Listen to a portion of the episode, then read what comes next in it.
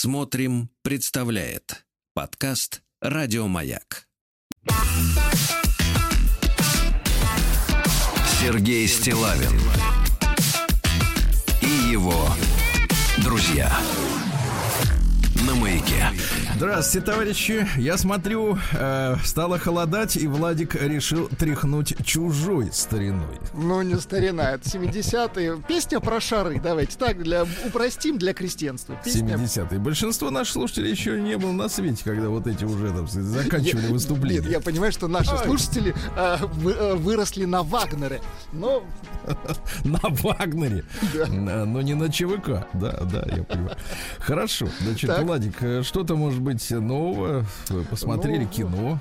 нет, нет, кино смотрел, но, честно говоря, Хорошо, хорошо. Не о одни ругательства, да, не могу. Не о даже. том. Значит, есть у нас много писем. Давайте начнем. Давайте с такого с, с прелюдии. С прелюдии короткой строкой. Даже можно без специальных анонсов, Владик. Так вот, а, прислали мне, мне, знаешь, вот часто люди спрашивают, Сергей, откуда вы все это берете? Откуда вы Да, все и в это том берете? числе и я спрашиваю, потому что такая дичь к вам Да, поступает. да, да. Ну, дело в том, что Это- человеку, э, я поясню, человеку Так. свойственно, конечно же, окружать себя комфортным, э, извините за тавтологию, окружением. Ну, то есть подбирать себе людей, которые не бесят. Потому что, ну, действительно, в нормальном рассудке ходить, например, в гости, ну, к примеру, да, или даже переписываться в чате с каким человеком, который тебя подбешивает, это абсолютно абсурдно. Поэтому, когда люди говорят, ой, Сергей, о чем вы это пишете? О, среди моих знакомых таких нет. Ну, елки зеленые, конечно, нет, потому что ты подобрал их под себя, и они тебя устраивают, Ну, поэтому нет. естественно, Да, вот. Но у меня ведь много, как говорится, вот и были добровольные помощники милиции Мгм.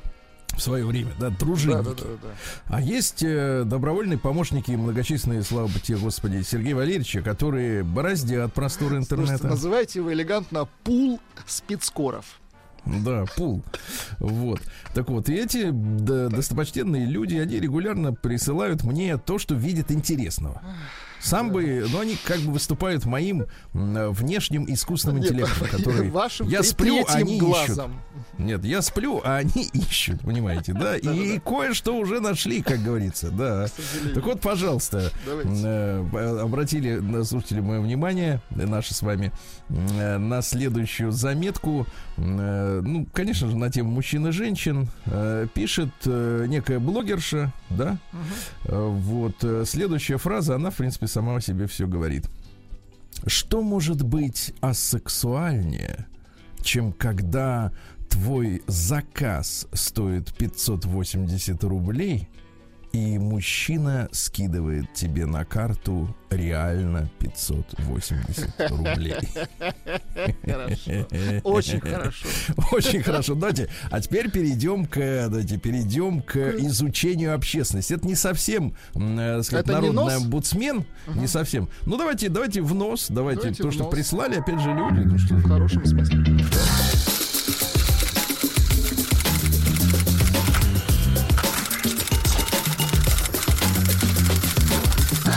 Приемная нос. Народный омбудсмен Сергунец. А э, вы знаете, э, многие вещи, которые сегодня вот э, в мире происходят нового, новыми, да, такими, потому что мужчины всегда считались воинами, да, и вот как бы новаторами, изобретателями, инженерами, композиторами, конструкторами. А женщины, они были хранительницами очага, да, такими консервативными, вышивали с утра до ночи, как бабки их вышивали, и как прабабки. Но, к сожалению или к счастью, ну-ка для кого как, времена действительно изменились, и многие новые веяния идут как раз от женщин. А мужчины вот чувствуют себя, э, наоборот, консерваторами и хранителями традиций. И вот один из наших слушателей с вами э, буквально сегодня ночью, может быть, он живет в другом часовом поясе, обратил мое внимание, пристальное, конечно же, на Инстаграм, э, который его заинтересовал. Я открыл э, профайл, ну то есть страничку, на которой есть какая-то информация о владельцах этого Инстаграма. Э, Инстаграм составили две женщины. Вот, э, которые публикуют очень много фотографий. Ну, на первый взгляд, вот, когда ты невнимательно еще рассмотрел, на первый взгляд это появляется просто на снимках различного рода еда. Еда. Ну, еда Ну, бывает это разная. бывает. да. Кто-то фо- фотографирует э, пирожные, капкейки, кто-то алкоголь Кто-то фотографирует. фотографирует. рукколу, да. Так вот, э, меня привлекла единственная фраза в профайле этих двух э, женщин. Мгм. Мы девушки.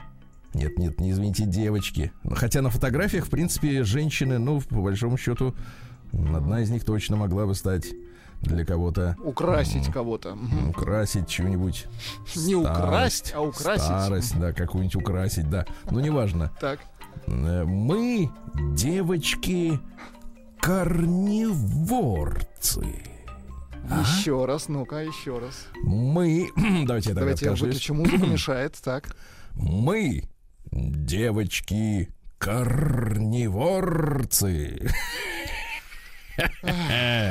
Ну, вы в курсе, что это такое? Нет, конечно. А я нашел, а я нашел. Вот и хочу с вами поделиться. Я, я тоже был очень Мы удивлен. нес- Я, Вы несете свет в наш... ну, такой свет достаточно тухлый. Ну, скажем так, свет от коптящей лучины. Приглушенных тонов. Давайте Да, свет. Не- да. Есть что же это И обозначает? нашел я, да, нашел я на эту тему э, свеженькую статейку. Мгм. Вбив вот это слово, естественно, в, в поиск, да, я нашел свеженькую статейку, которая опубликована в марте этого года, то есть сейчас у нас апрель, май, июнь, июль, ну, тут квартал назад, условно говоря, почти. Так вот, э, статейка в Космополитен. Не считайте это рекламой, э, где корреспондента, э, значит, я так понимаю, женщину этого э, трудящуюся в этом издании, в редакции, отправили ради статьи, ради материала на задание. Попробовать, что же такое жизнь корневорца. А, оказывается, значит, принципы следующие.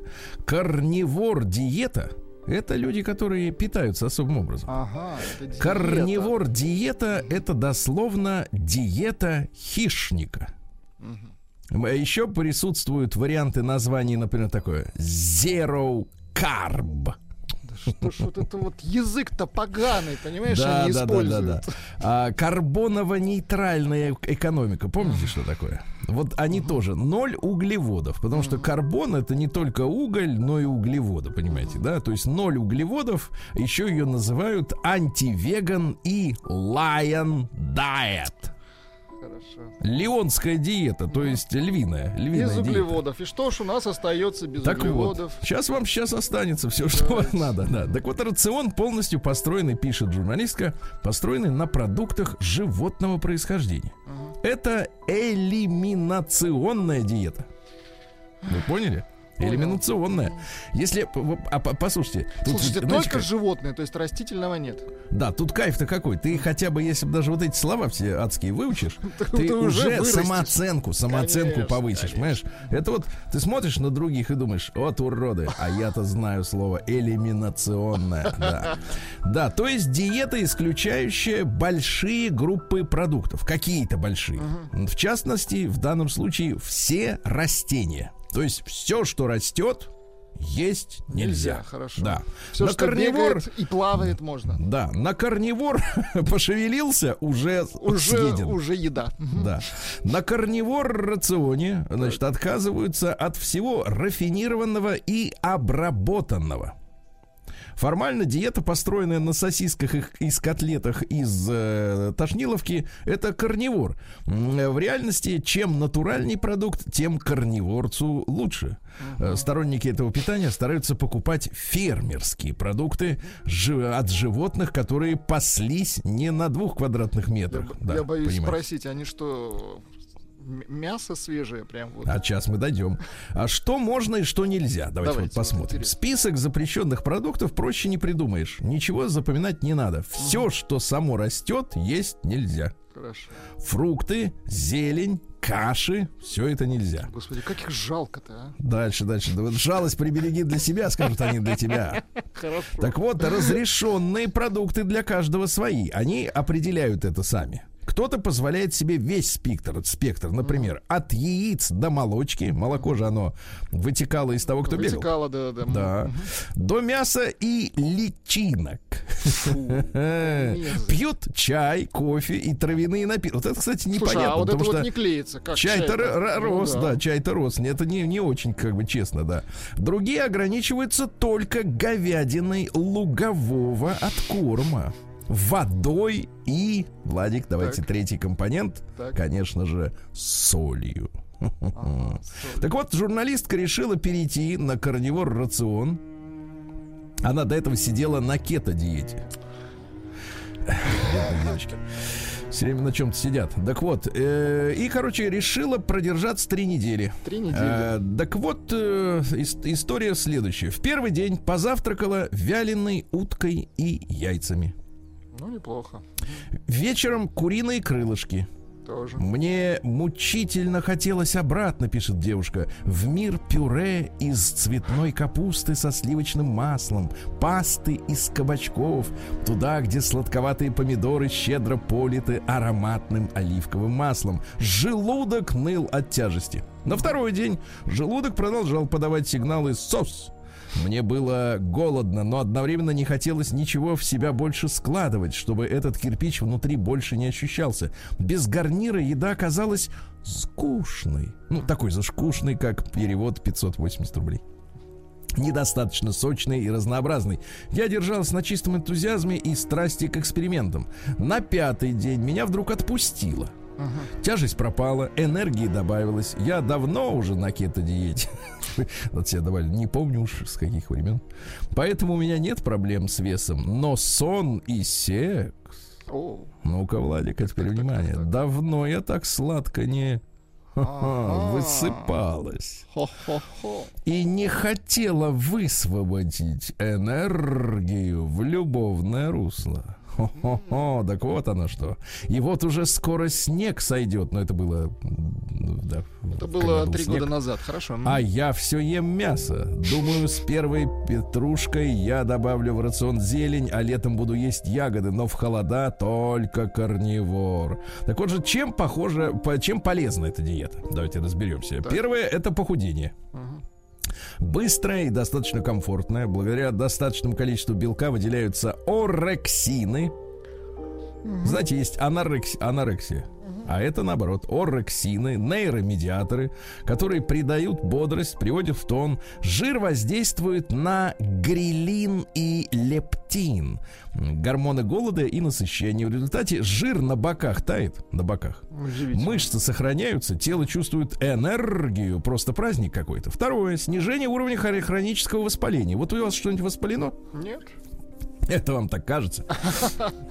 Я знаю докторов, Только они могут спина. засунуть щуп и проверить. И Щуп-то лю- поверьте мне, Любой поверьте, мужик может за- засунуть. Поверьте мне, при той цене, которая стоит э, эта, эта процедура, они обязаны будут что-нибудь Найти что-нибудь, я понимаю. Да, да, да. Короче говоря, у всех у них хроническое воспаление при, от- из-за неправильного питания, понимаете, да?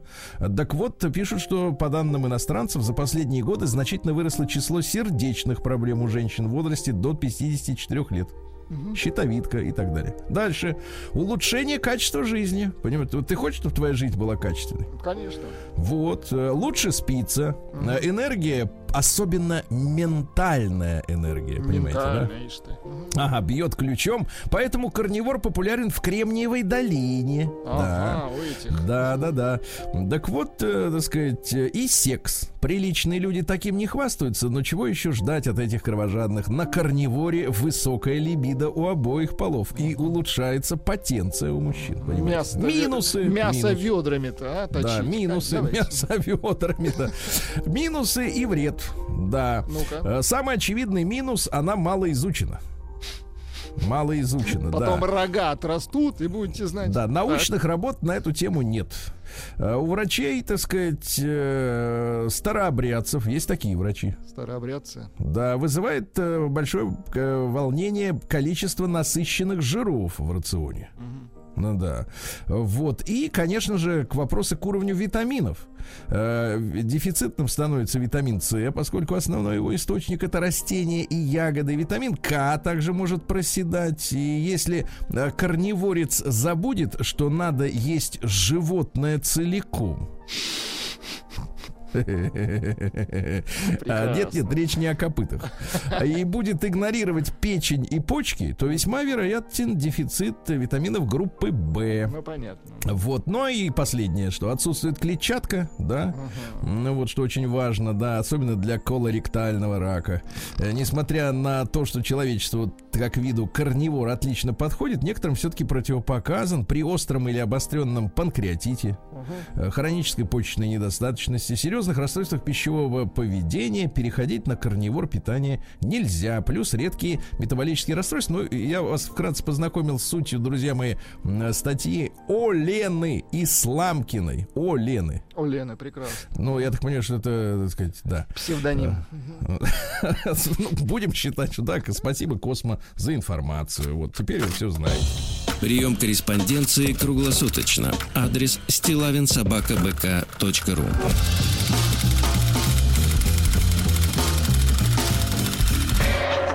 Фамилия Стилавин 2 Л. Да. Ну и давайте я вам прочту э, интересное такое, во-первых, наблюдение про Германию. Прислали Ну-ка. мне, где наводнение, вы знаете, да, бу- буйствовало и Да, буйствует. там ужасы какие-то. Вот, да. прислали мне, опять же, скан на перевод немецкой статьи, короткой, в соцсетях. Э, Я прочту просто вам для размышления. Попалась любопытная информация. Недалеко от затопленного района Германии, кстати, указывается, что в тех местах, э, в отличие от других, э, таких подтоплений, в принципе, прежде не было.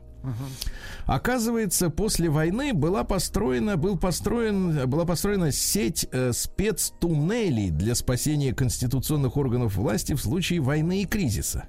Самый дорогой амбициозный э, подземный проект имеет общую длину 17 километров. Там было устроено порядка 900 кабинетов, столько же жилых помещений, даже парикмахерская. Около 20 тысяч человек было задействовано для строительства и поддержания этого сооружения. А тут бац, вот, и происходит, так сказать, где находятся как раз эти два туннеля из этой системы, происходит страшное наводнение, нетипичное для этих мест. Хо-хо. Ну, это так, это фраза, которая заставляет вас понимать, что вы ничего не понимаете. Но, но Что что-то мы не там понимаем, есть. что происходит. Это факт, серьезно. Но что-то там есть, да, откуда-то потекло и почему-то так почему жестко так много, потекло. да-да-да. ну и давайте, наконец, э, э, мужчина, мужчина зашел в лифт. Сейчас я вам э, вот прочту заметочку. Александр мне написал. Александр. Э, значит, э, добрый вечер, Сергей. Давичи ехал в лифте с пареньком лет 20. Так. мгм. Он разговаривал по телефону. Я сразу хочу предупредить наших слушателей, которые говорят, ой, не надо слушать чужие разговоры. Не хочешь, чтобы слушали чужие разговоры? Выйди из лифта и там говори, Там правильно? поговорили. Ну, согласен абсолютно. А если ты, или как я писал, помнишь статью про теток, которых там, э, ну, неважно, э, со мной в самолете летели 4 часа трындели, а говорят, что ты их слушал? Ну, если а что это мне их орут, не ну, слушать, серьезно. ты? Если они сидят у меня в 20 сантиметрах и, и трындят. Вот и все. Давичи ехал в лифте с пареньком лет 20. Он разговаривал по телефону, а я стоял рядом и слушал. И вот что узнал. У него была тачка, которая попала в серьезное ДТП. По каско ему за, значит, машину выплатят 200 тысяч рублей. Теперь внимание. Которые он планирует потратить на тату. Надо как следует забиться. Это конец цитаты из лифта. Это его фраза. А на что бы ты потратил, спрашивает Александр, 200 тысяч рублей, да. Ну, в общем-то, прекрасная такая зарисовка, мне кажется. Заметочка, да-да-да, прекрасно. Зарисовка отличная. В принципе, да. Я вот жду, когда, честно говоря, вот мода на пестроту на эту, она как бы сойдет на нет. Потому что... Ну, это уже считается частью культуры. Я думаю, никогда. Вот Всё я жду, вот- когда, когда эта культура начнет отмирать. Тогда поставим вопрос таким образом, да. Вот, э, ну, на, за 200 тысяч, я не знаю, вы, мы вам спину всю забили, мне кажется. Не надо. Да? У меня спина не подготовлена. Мы бы ее ошкурили, браток, за 200 Нет, то, что вы тысяч. ошкурить можете, я не сомневаюсь. День дяди Бастилии пустую прошел. 80 лет со дня рождения. Ух ты, а ей уж 80.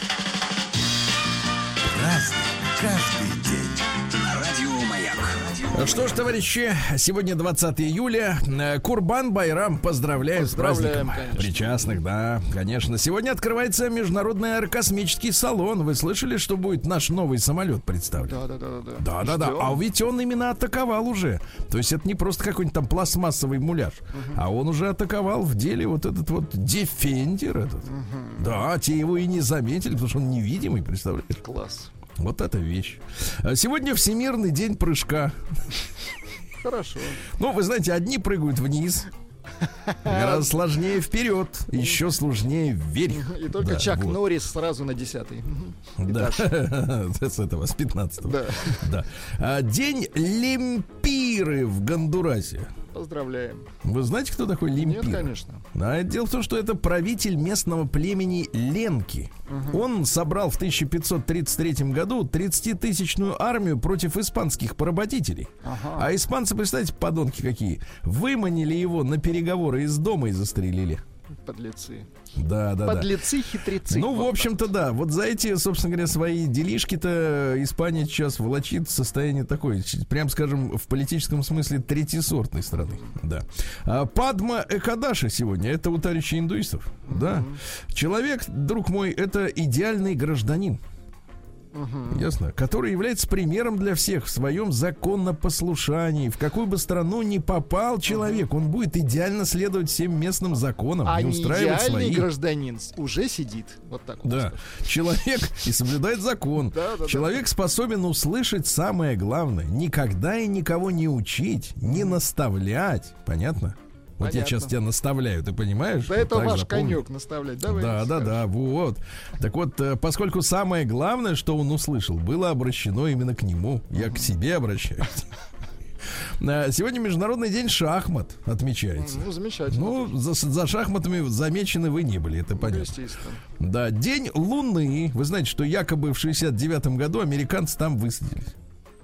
Ну, это Ну, это ж смешно. Хорошо бы проверить, но пока больше никто не летал туда. Да-да. Проверить. А главное, а где фотографии-то с Земли? Телескопы мощные, кстати говоря. Хаббл бы развернули, посмотреть, где они там, что там. День дневного сна. Дело в том, что 30 минут повышают, э, 30 минут дневного сна а, повышают работоспособность и обучаемость. Понятно? Обучаемость. Тоже, Да. да. А вот если не спишь днем, то упрямый и не тупой. Да. День уродливых грузовиков. Ну, в принципе, да. А, да. Сегодня, смотрите-ка, день лоллипопа.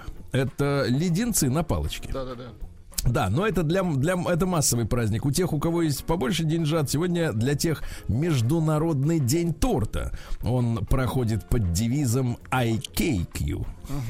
Я тебя тортую, да? День губошлепов, это наш с вами праздник. Ну и Авдотья Синогнойка, и этот праздник еще второй имеет название Фома Черничник. Да. М, Сгребешь сено в тучи, так не страшны и тучи. Ясно? Ясно. Вот и все. Праздник каждый день. На радио Маяк. А, друзья мои, сегодня, конечно, черный день в нашей древней истории. В 1217 году на княжеском съезде в Исадах, это, по-моему, недалеко от Рязани, ну вот, было убито э, сразу шесть рязанских князей. Ну, Организовали все это Глеб и Константин к Владимировичу. Вот. Хотели таким образом уладить междуусобные споры. порезать, Но да, друг нет, дружку. нет человека, так и И не с кем нет и спорить. проблемы, согласен. Да, во время пира, то есть заманили под предлогом, давайте выпьем, товарищи. Вот, ворвались дружинники, ну, охранники этих Глеба с Константином, вот, и их сообщники половцы. Ничего себе. И перебили всех гостей. Ну, и кроме этих шестерых, еще остальных женщин. Ужас. Так вот, после смерти родственников на Рязанский престол взошел Ингварь Игоревич. Ага. Не Ингмар Бергман, Ну, видимо, а из этих, из викингов бывших. Э, Да у нас имена все общие, да. Да, да. который, который на съезд не приехал. Ага. Он говорит, я в командировке пока не могу. И, э, значит, он понял, что Глеб этот и Константин это ур- уроды, да. Он через, получается, через два года разбил Глеба и приведенных им половцев. А затем запросил помощи у великого князя Владимирского, разбил их еще раз. И когда Глеб э, при- проиграл борьбу за Рязань, он сбежал к половцам, а там сошел с ума. Вот так вот. Вот так вот, вот замутил не туда, не то. В 1304 году Франческо Петрарко родился, итальянский поэт. Ну, какие стихи, например? Влюблен в женщину был, да? Ну, конечно, еще бы как. Давайте. Да. Хлысту любви я должен покориться. Так. Так. У страсти и привычки в поводу во след надежде призрачной иду, мне на сердце легла ее десница. Десница это рука. Не думать ничего плохого. Вот, цитат какие? Я не знаю иного наслаждения, как познавать. А, молодец, отлично. Так. Можно и прекрасное любить постыдно. Можно. Вот. Человечество грубо делится на две группы. На любящих кошек и на обделенных жизнью. Вот да. ну и, наконец, 99% друзей уходят вместе с деньгами. Да. Вот. В 1804 году Ричард Оуэн, это ан- английский зоолог и анатом, копал всю жизнь. Ему принадлежит изобре- заслуга изобрести слово динозавр. Это он придумал это слово, да. В 1873-м Альберто Сантос Дюмон, это бразильский авиатор, один из пионеров. Ну, надо же было и там кому-то летать, Ну, правильно? конечно. Вот, очень э, любил женщин. Вот, причем чужую, чужую женщину Вот любил. хуже, Возил это ее на хуже. самолете, да, и до конца жизни смотрел на ее фотографию, потому что она погибла. В 1886-м э, Михаил Леонидович Лозинский родился. Это наш поэт и переводчик, который э, значит, русифицировал божественную комедию. Молодец. Дружил с Мандельштамом, с Анной Ахматовой. Э, Друг его самый главный был Николай Гумилев наш. Вот, видите, как интересно. А давайте я вам что-нибудь, какие-нибудь строки прочту, да? Мгм, Давайте. А, Бесконечною тоскливостью льются дни и ночи. Красиво. Да, да. Вот, а в 1893-м, друзья мои, светлый день для, для русского бюджета. Э, В России введены, введена винная монополия. Очень хорошо. Очень хорошо. 26% доходов бюджета России в 1913 году, накануне войны, составляли, значит, вот такая казенные продажи питей. Понимаете? 26%. Знаете, какой у нас есть резерв? Да, да, да, мы его еще как бы не трогали. Есть резерв, товарищи. Ну, конечно, надо решиться, но в 1897-м Тадеуш Райхштайн родился. Это польско-швейцарский, польско-швейцарский химик-органик. Он открытие сделал, связанное с гормонами коры надпочечников. Понимаете, да?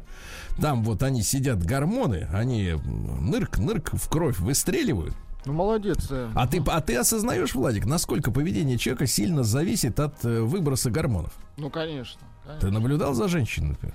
За них женщиной когда как выбросит, регулярно. У них выбросит, да, и они как начинают, например, э, это, дамаг, дамаг, Да дамаг- что угодно. Что Что, угодно, угодно, могут точно. начать, да. Страшное Да-да-да. дело. В 1898-м э, Георгий Эрихович Лангемак, это наш конструктор пороховых ракет, который очень много сделал для снарядов для «Катюши». Ох, К сожалению, в 1938 году был репрессирован.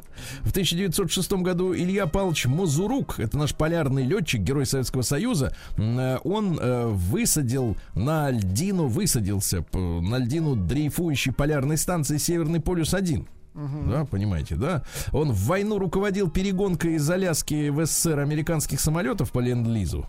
Вот. э, И ушел, когда уже ушел на пенсию, вскоре потребовался опыт для первой научной уже экспедиции в Антарктиду. И в 1956 году он первым осуществил посадку самолета на айсберг в Антарктиде. Представляешь? молодец какой. Вот это человек, а.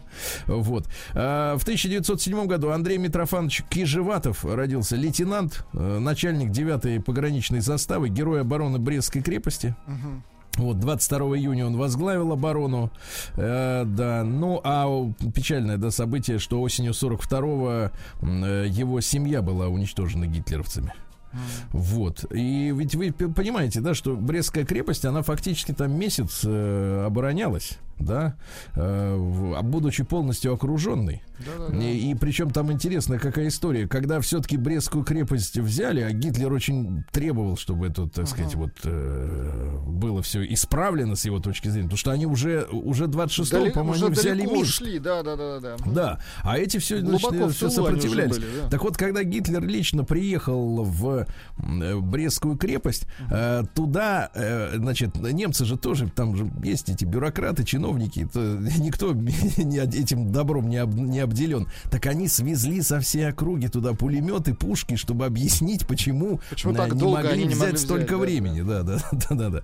Такая вот история. В семнадцатом году в этот день в отставку ушел глава временного правительства князь Львов. Ну, как говорится, Мавр сделал свое дело, может уходить. Один из заговорщиков февральской революции, да. Вот на Западе зарабатывал ремесленным трудом, писал мемуары. Понятно. Ага. Молодец. Доволен был, наверное, такой жизнью. В семнадцатом году в этот день зарегистрирована торговая марка BMW. Мгм. В 17-м? Вот. Хорошая марка, да. Вот. э, Сегодня у нас в 1918 году родился Григорий Васильевич Кисунько. Это создатель советской противоракетной обороны. Вот. Очень А, вот. А, Был построен, кстати говоря, для испытаний на на берегу озера Балхаш город Приозерск. И первое успешное испытание советской противоракеты, ну, которая взлетала и перехватывала чужую Да-да-да. ракету, да, произошло в марте 61-го. Ну и позволило эту Хрущеву тогда с гордостью заявить, что наша ракета попадает в муху в космосе. Молодец. В муху в космосе, в скафандре, видимо. Вот, кстати, американцы подобного достигли то- только в 80-е годы. И поэтому они в 72 году поспешили заключить договор об ограничении систем противоракетной обороны. Ну, понимаете, когда им выгодно, она- они подписывают, когда нет, нет. Всё. В 24 году Татьяна Михайловна Лиознова, наш кинорежиссер, не только «17 мгновений весны», но ваш любимый фильм «Три тополя на плющихе». правильно? Карнавал, по-моему, да? Карнавал, да, вот 40 лет в этом году этому фильму. Э, Сегодня в 29-м основан город Игарка в Красноярском крае. Шлем наш привет, да? А в Пламенный. 30-м году, да, замечательный артист, актер, певец Олег Андреевич Анофриев.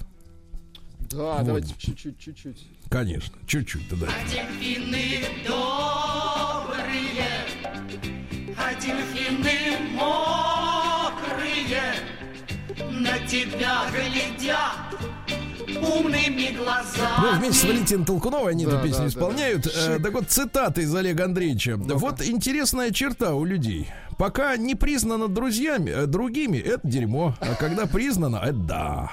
да. сказал. В 1938 году родилась э, Натали Вуд. Ну, урожденная она дочь русских эмигрантов, архитектора Николая э, э, Гурдина и балерины Марии Гурдиной. Э, Вот. На Западе она стала Натали Вуд. Она родилась в 1938 году. И очень странное обстоятельство ее гибели. Она погибла в 81 году. э, вот э, на борту яхты около берегов Калифорнии. Причем, кроме нее, на яхте находились ее муж, а также актер Кристофер Вокин и капитан. Вот. И мутная история. И как погибла только погиб- она. Интересно. А погибла она. А Кристофер Вокин, как вы понимаете, не Но он погиб, живучий, да. он, кстати, и в фильмах живучий достаточно. Да, и такой дергается все время, да. И, да. Вот, э, да. И, кстати, в 2012 году э, был- были новости, что м, прошло повторное расследование этого дела. Были вновь опрошены все участники живые этой драмы. И, и вновь не выявили каких-то криминальных обстоятельств. А женщину красивую, талантливую убили, а? Ай-яй-яй-яй. День дяди Бастилии пустую прошел. 80 лет со дня рождения. Ух ты, а ей уж 80. Разный, каждый день. На радио Маяк. Друзья мои, ну и в сороковом году в этот день американский музыкальный журнал Billboard опубликовал первый список самых популярных песен. Впервые, да? Да, Давайте мы, Владик, посмотрим Давайте. на то, кто у нас сегодня занимает тройку лидеров. Давайте с, С тре- третьего, места. места, давайте. с Да, третьего. давайте начнем. Что там сегодня? Диа Липа или Дуа Липа. Да, это женщина из Албании. Симпатичная такая. Да, да, я Постоянно знаю, вот э, так- практически без одежды выступает. Это, это Ну, Вы бы притягивает. сказали так, фигуристая. Ну, да, кстати, фигуристая. неплохой альбом у нее. Вот этот вот. Хорошо, на втором месте у нас тоже женщина. да. Оливия Родриго. А вот это похуже. Но удивительно, что не рэп. Да-да-да, это действительно Удивительно. удивительно. Ну и на первом месте, э, удивительно, на, в американском билборде э, корейская группа BTS. Это кей-поп, наверное, да? Да-да-да. Значит, состав группы следующий. Джон Гука, Ви, Чимина, Джей Хаупа, Сюги, Чина и лидер группы Рэп Монстр. Чуть-чуть рэп-монстр. Да, R&B это просто Ну, обычно, понятно, понятно. В сороковом году родился, вот сейчас покажем рэп-монстру, как Так. настоящая музыка звучит. Давид Федорович Тухманов родился. Ну, прекрасно, давайте. Начнем с Боярского.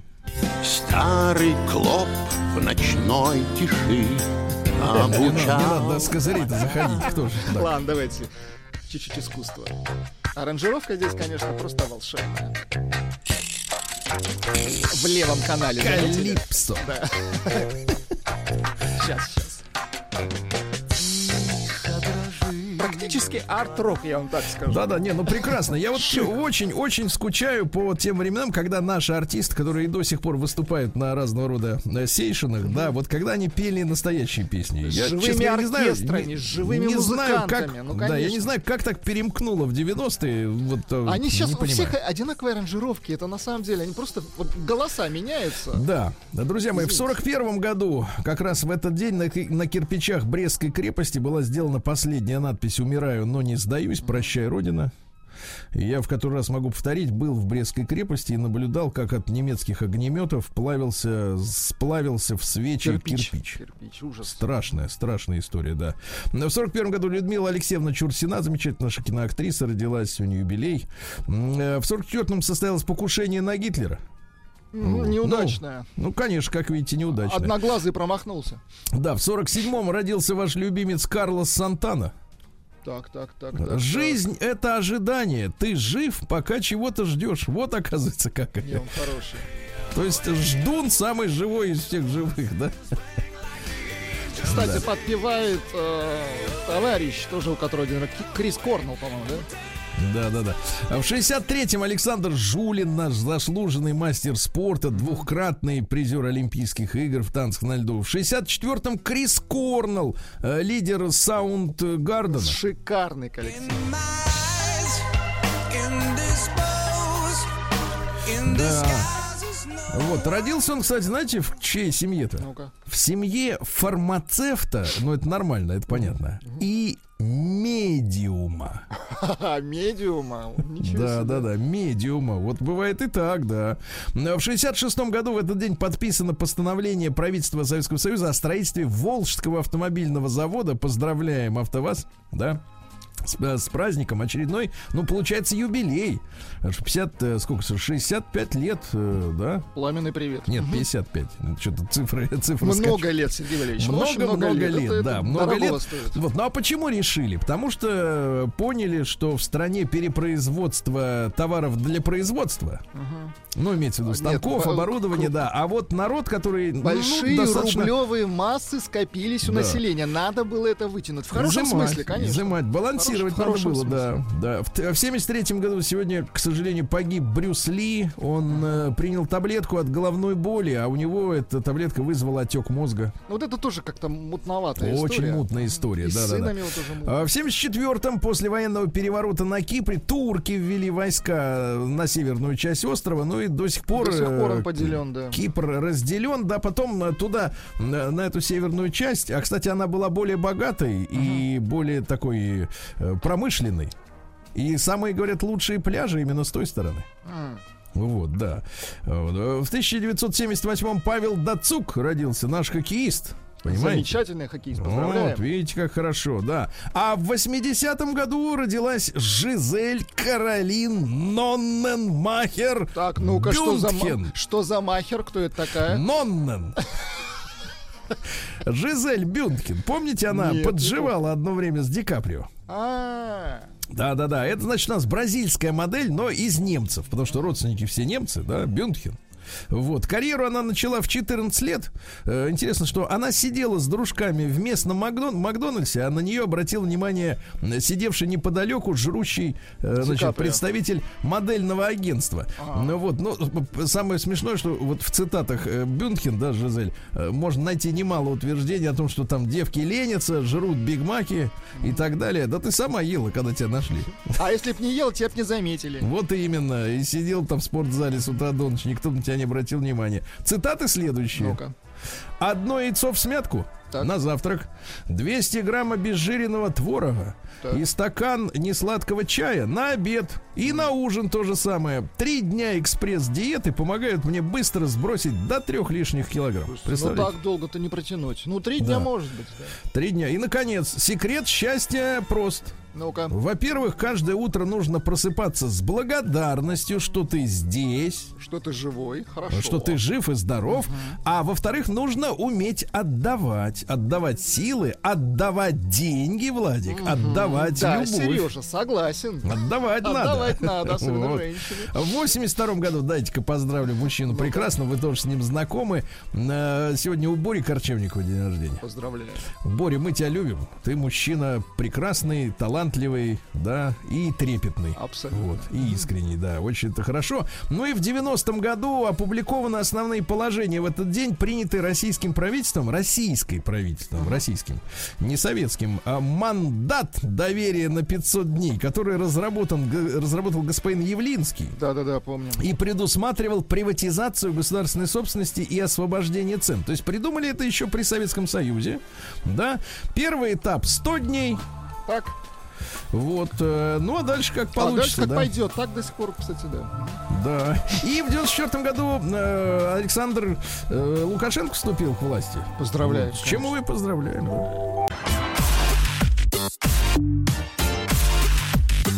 Сергей Стилавин и его друзья на маяке. Ну что ж, товарищи и его друзья, э, сегодня, как и было обещано вчера, в Москве становится чуть-чуть попрохладнее, до 27, жарище все-таки пока что. А вот в Омске на обратный процесс идет Ну-ка. повышение температуры до плюс 26 сегодня.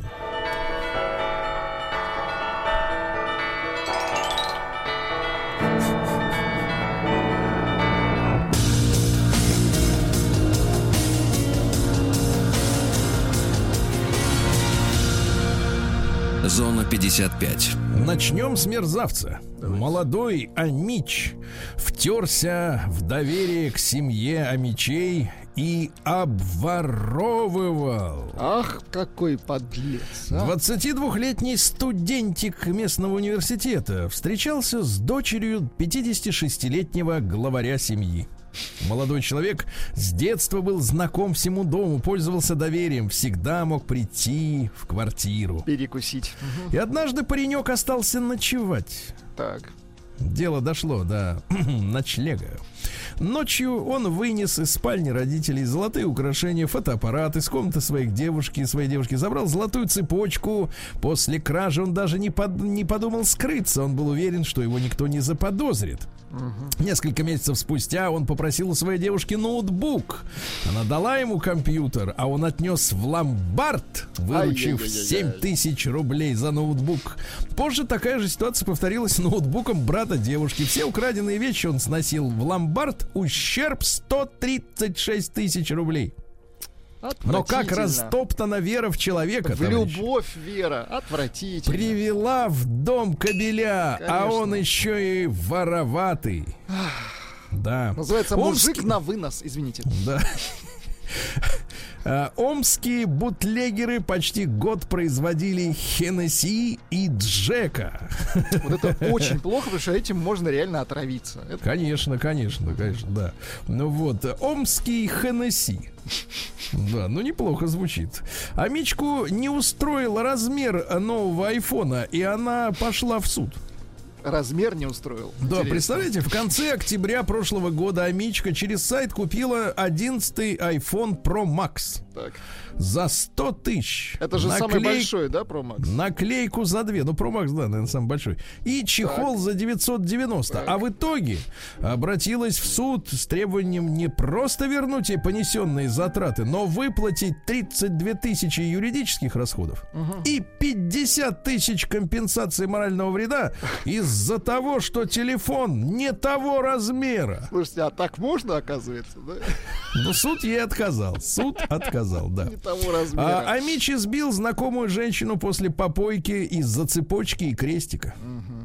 Побывал у нее в гостях. После распития стал требовать «отдай, говорит, золотую цепочку и крестик».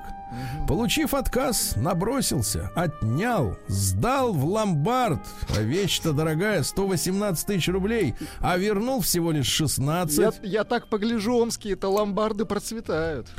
Да, то ноутбук туда, Туда снесут, то тянут. фотоаппарат. Мгм. Вообще, мне кажется, это такой универсальный магазин уже. Да, там у них. А, получил наказание 2 года и 4 месяца строгого режима. Вот так вот, да. А Мичка решила стать в 55 лет инвестором. Ну, финал вы знаете. Естественно. Неизвестный предложил по телефону стать инвестором. По телефону Мужчина заверил, да, что прибыль от инвестиций может быть более 30%. Буквально после первых же вложений Амичка получила от неизвестного на свой счет 3000 рублей прибыли. Затем 130 тысяч рублей Ничего прибыли. себе. Все полученные средства куратор настоятельно рекомендовал вкладывать вновь и вновь. Она начала брать э, кредиты в банках и набрала кредитов на 2 миллиона рублей. Администрация Омского села заплатит за падение ребенка в выгр- выгребную яму. Мгм.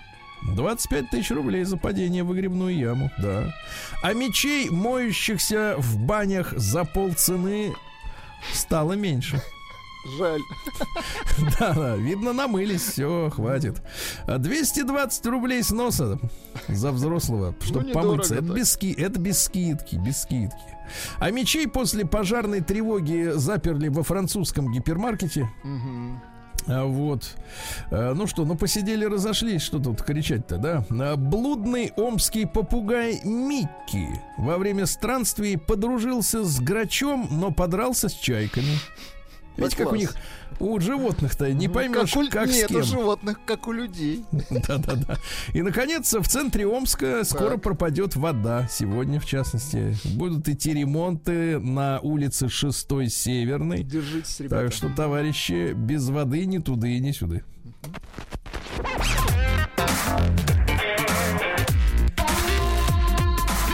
Сергей Стилавин и его друзья. На маяке.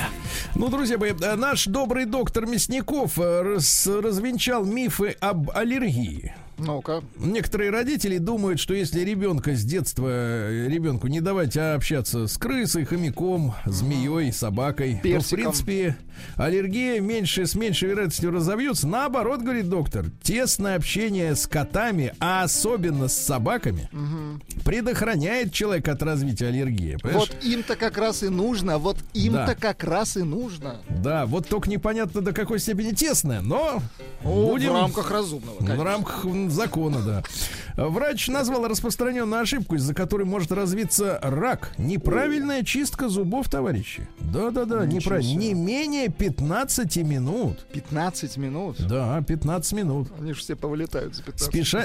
Ну, так вы не, не ногой же чистите-то. Да.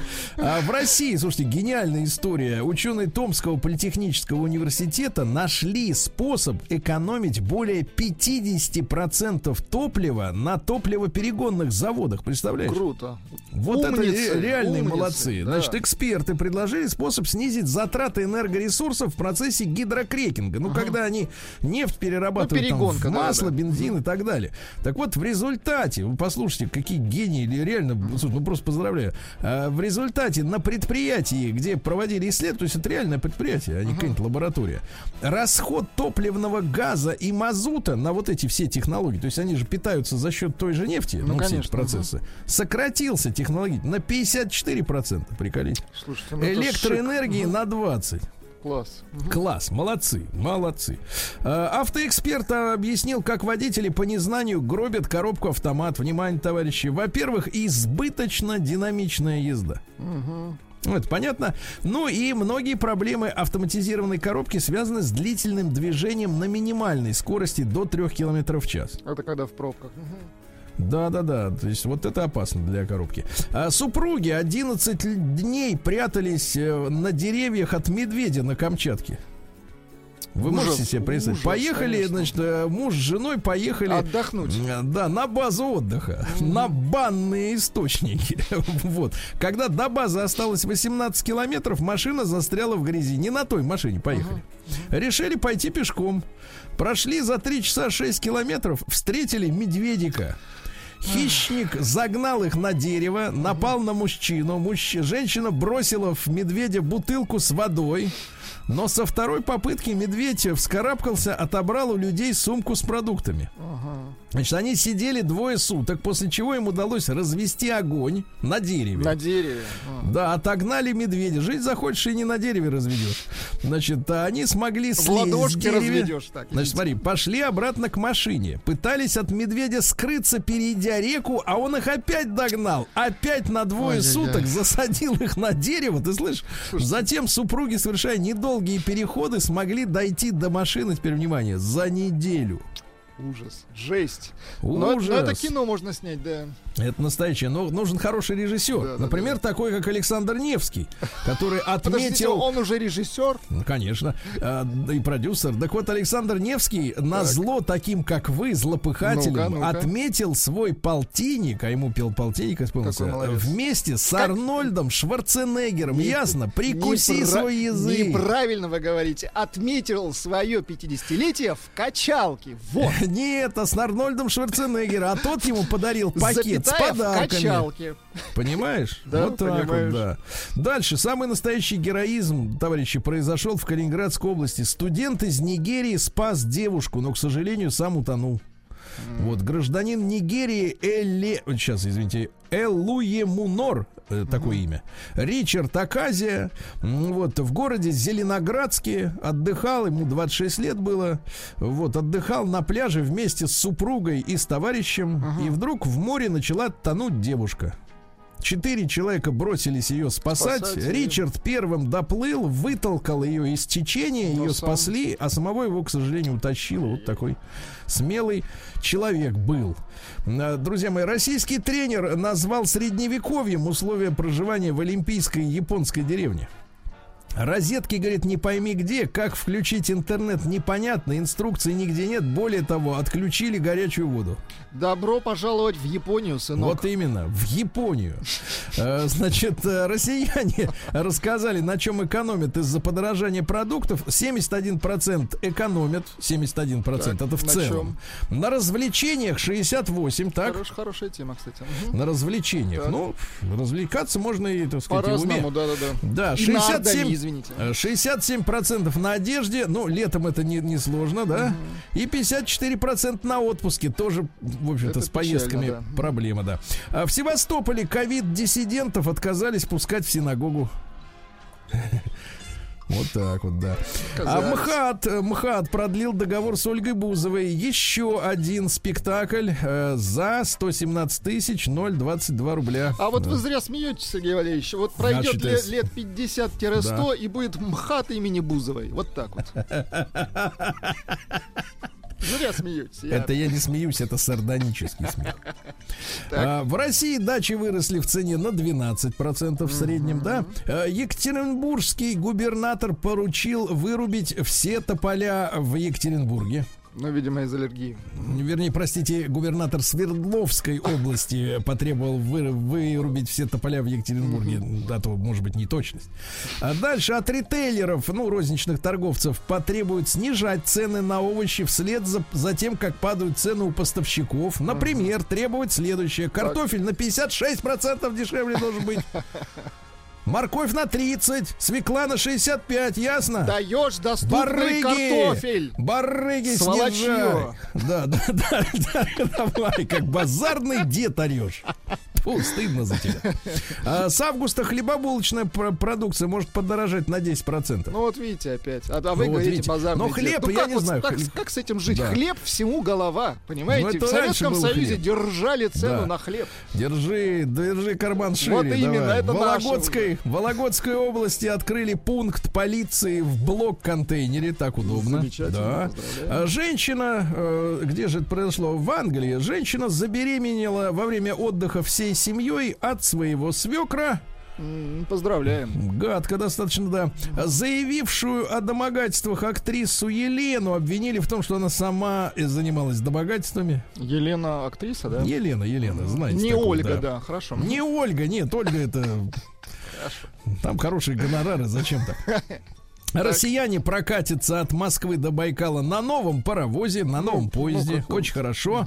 Вот. Ну и давайте что. Шина-лебедь и мухомор из тазика. Это неполный список э, экспонатов э, онлайн-музея ЖЭК Арта. Ну вот работники жилищно-эксплуатационных контор, они делают из покрышек старых лебедей.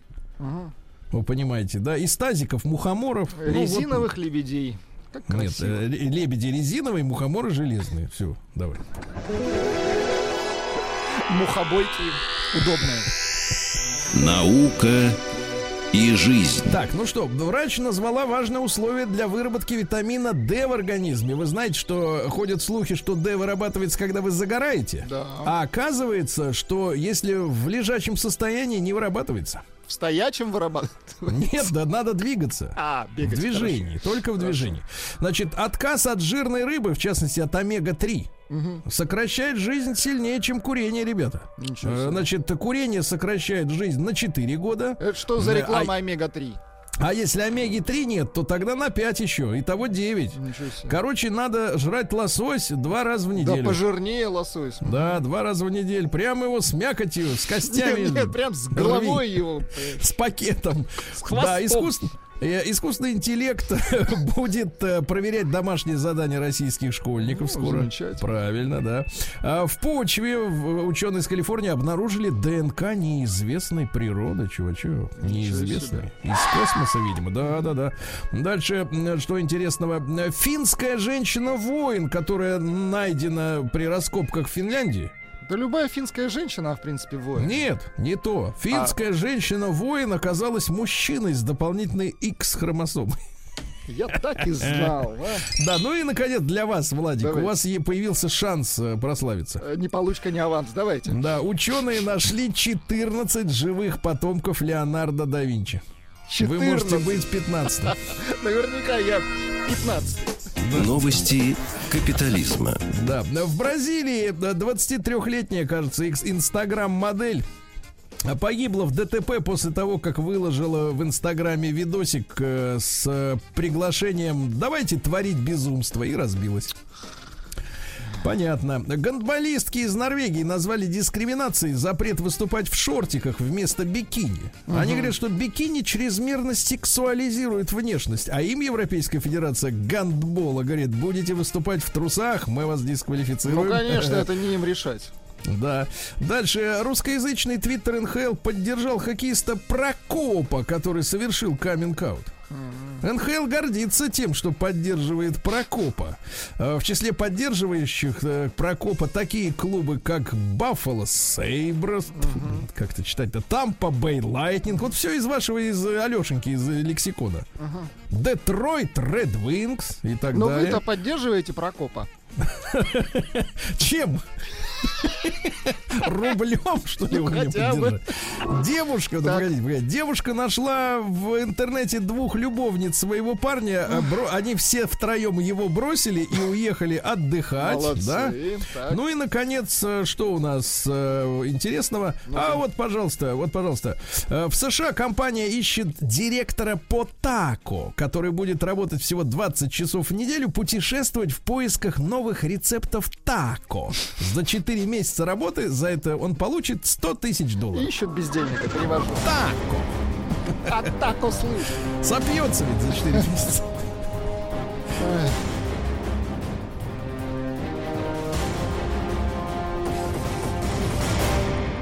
Россия криминальная. Так, ну у нас нет новостей из серии в Америке научили робота играть на пианино. Это У нас бессмысленно. новости лучше и крепче. Бессмысленно. Зачем вы учитесь? Он в голове может все сыграть. Да. Да, Опубликованы кадры из обнаруженной под Петербургом частной тюрьмы. Вы представляете? М, Частная тюрьма. Комната охраны, умывальники, унитазы. Неизвестно, кто там сидел, за что, кто владел этим. Какой-то скандал, да. Дальше. Э, На Урале микрофинансовую организацию оштрафовали за угрозы в WhatsApp. Они рассылали. Верни, тварь, деньги. Так и говорили, да.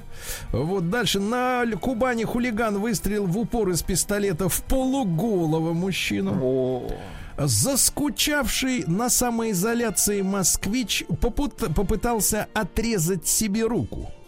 Заскучавший. Понятно. Заскучав. Видишь, к чему скука может, Конечно. да? На Трое мужчин на Мерседесе стреляли по прохожему, так сказать, в Москве. Тоже, наверное, заскучали. Понимаю. Да-да-да, заскучали по О, смотри, давай 90-м. по- его, его Да, отстрелим. да, вали, вали скорее.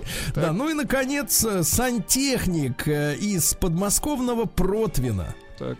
арендовал подвальное помещение в многоквартирном доме на улице Сахарова, академика, естественно, которую он обслуживал, и выращивал там в подвале коноплю. Агроном. Что скажите, Мичурин? Сергей Стилавин и его друзья. На маяке. Владик. Да. э, Значит, тут, тут вопрос к вам. Как вы думаете, вот Про у нас... Прокопа? Нет, что вы думаете про Поко, про, про. Прокопа говорить нельзя, потому что это неприлично. Значит, вот, а вы же воспитанные люди, вы же ленинградец наполовину. Так вот, э, скажите, конечно, Владик, вот как вы понимаете, наша цель общая какая? Вот э, для, для чего мы все работаем? Ну Ну, вот- все мы. Ну вот когда я был маленьким, цель была коммунизм, а сейчас не знаю. Нет, а сейчас, чтобы стало лучше. Да, да, точно. Понимаете, да, чтобы стало лучше. И больше таких, как Прокоп. Нет, это не наш. Шу- шутка была дурацкая, согласен. За такую шутку можно и перед Конституцией ответить. Кстати, да. Вот именно, да. Так вот, смотрите, да, вы слышали, да, в новостях это проскочило сегодня э, в, в официальных. Э, более трети россиян хотели бы спать на рабочем месте в течение дня. Само по себе, конечно, звучит как бред. Да, но Нет, а, на это, самом деле это, ис- это исследование научное. Это научное. социальный пакет на Давайте, работе. теперь я вас успокою. Так. А то вы встревожены, смотри, с утра Так. возбуждены. Так. А 2% признались, что уже спят на рабочем месте. А вы так А, а, да, да, да, смотрите, статистика такая. Более трети хотели бы иметь возможность вздремнуть э, на рабочем месте в течение дня. Э, Не то, что более трети, а 37%, друзья мои. Это почти 37%. что э, это самое, извините, Ну, больше трети. трети, да, больше. трети. Больше. Э, Да. А 25% уверены, что заснуть бы не смогли, даже если бы разрешили. Но это им так кажется. Ну, это, знаешь, это смотря, если, например, хорошенько так принять, Конечно. вот, это вот, нужно за проверять. У обедом компота. Да-да-да. У нас нет Компота. исследований, конечно. Да. Против сна выступают э, 31% опрошенных, ну, то есть меньшинство. Это начальство. Меньшинство, наверняка. да, да, да. Конечно.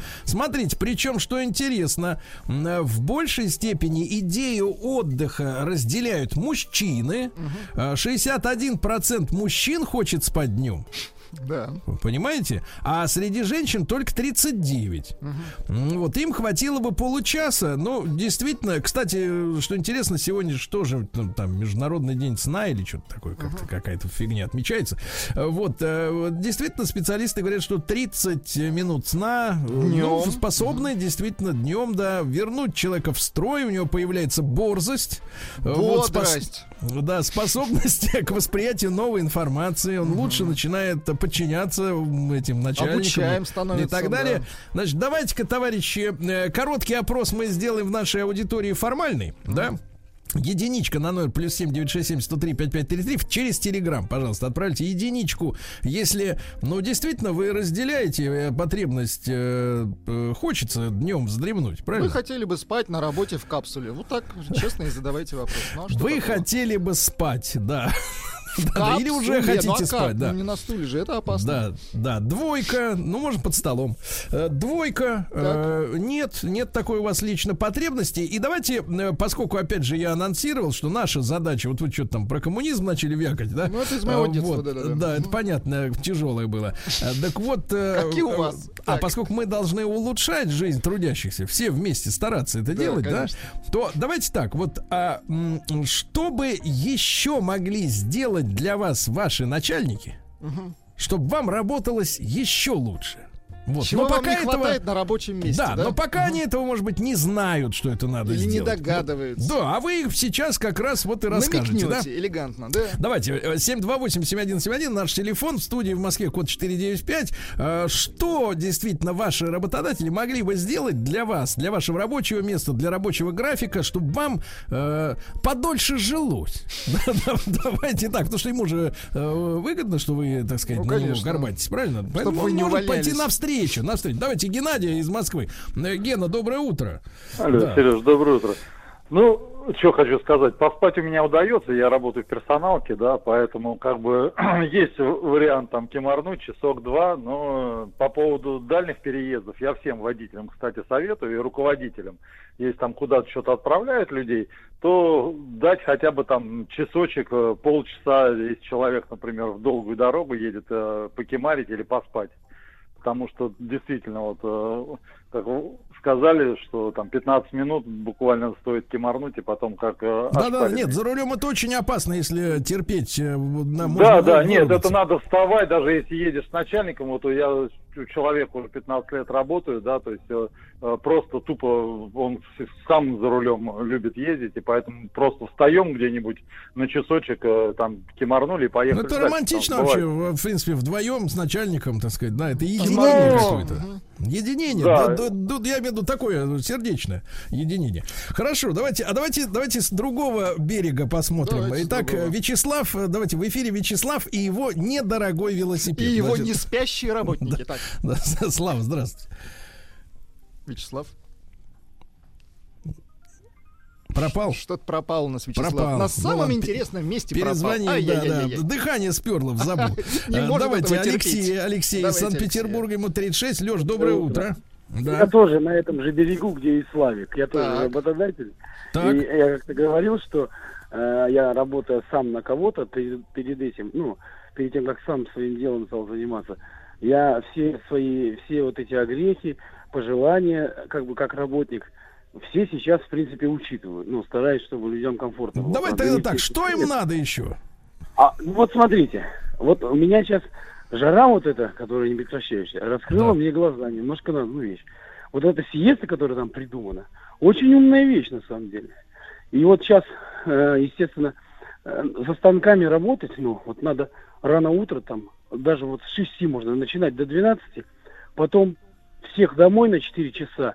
Как раз вот э, у кого дети, вот у меня маленькие дети, из школы забрать всех там, по магазинам пробежаться, еще чего-то. В Вологодской области, кстати, в Кишгородецком районе, так все и живут. Там они по магазинам ходят днем, а в выходные у них вообще ничего не работает. У них там такая сиеста. Вот. А Хорошо. вечером вернулись в 4, и до восьми доработали свои еще четыре И до восьми, потом И пару часов главное, поспал и опять в вернулись. цех, правильно? Вот так и, А, нет, так и, в- и не поздно да. вернулись домой, не поздно домой вернулись. Не поздно. Вот, хоп, Хорошо, Леша, хорошо. Итак, людям нужна сиеста. Вот так думает Точно. работодатель. Да, хорошо. Давайте, Слава вернулся, в- зарядил Люди телефон. пишут, что Слава уснул просто. Нет, нет. Слава, ну вот скажи, пожалуйста, из реальных каких-то нужд рабочего класса ты какие-нибудь готов уважить-то? Я готов просто застрелить всех подчиненных, потому что как они достали своими хитростями. Знаете, вот самое, причем ты, когда смотришь в Comedy Club, есть такая юмореска, если вы видели, что подходит а, к начальнику подчиненный и начинает рассказывать, за что он там сэкономил там туалетной бумаги, др-др-др, просит там выделить ему средства, определенные на жизнь. И думаешь, ну это ну, же ерунда. Но проходит 15 минут, и вот всю мою предпринимательскую жизнь я вижу, как вот эти хитрые, как им кажется, да, подчиненные под личиной того, что они борются за интересы компании, а ни в коем случае не твои. Они начинают тебе всякий бред рассказывать. Ты уже давно все это прошел, ты все это давно передумал. Методички уже давно все эти, написаны. Однако вот очередной молодой умный начинает тебя грузить своими проблемами, да, который все завуалированно рвать твою компанию на зарплату. Он не хочет порвать ее, потому что там в убытке присня. Нет, у всех такие красивые аргументы. Поэтому у меня претензии не к начальникам. Слава богу, начальники меня не донимают. Но подчиненные, которые вот своей хитростью и желанием еще, причем в оконцовке там все, кому-то нужно полторы, кому-то две, кому-то четыре тысячи рублей. То есть там нет такого, что они хотят покорять мир.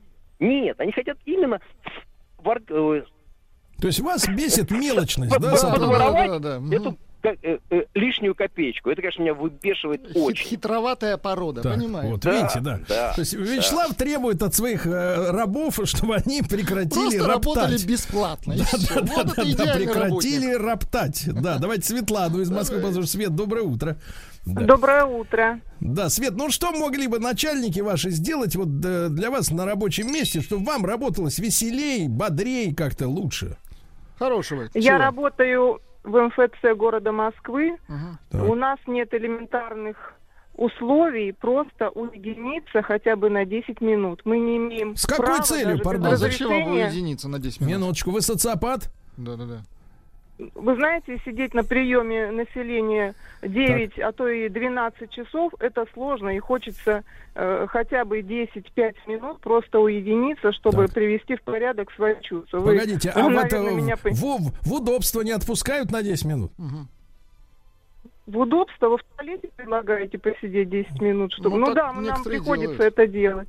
Нам я приходится вспоминаю это опыт просто- моего армейского товарища, вот, который действительно, вот, когда попал в армию, да, э, там, в 19-18 лет, а, он э, действительно, вот, э, ну, психика не выдерживала, что ты 24 часа в сутки находишься в, Там ну, в среди армии. людей каких-то, да, ну, понятно, Живых. что это какие-то боевые товарищи, но все равно чужие люди, не родные, и вот, действительно, там ребята спасались, да, вот они, он мне рассказал, что я тупо бежал в удобство и просто стоял там, там хотя бы 5 минут, чтобы вот вокруг, рядом, в, в- в поле зрения никого не было людей.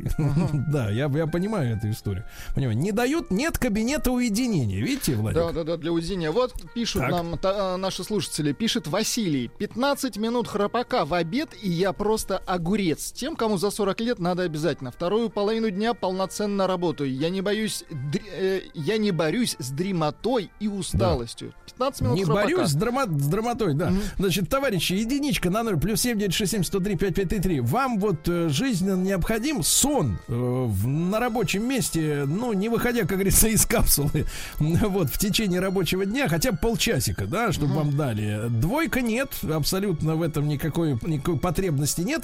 Ну и большой разговор, что могли ваши работодатели сделать для вас э, еще хорошего? Вот да? в чем нуждаются наши слушатели. Пишет э, Евгений. Нужна производственная гимнастика. Нужно установить бассейн для спасения от жары. Можно Так. поставить кондиционер или хотя бы вентилятор. Олег из Башкортостана пишет. «Э, Всегда сплю в обед годами. 49 лет, город Салават.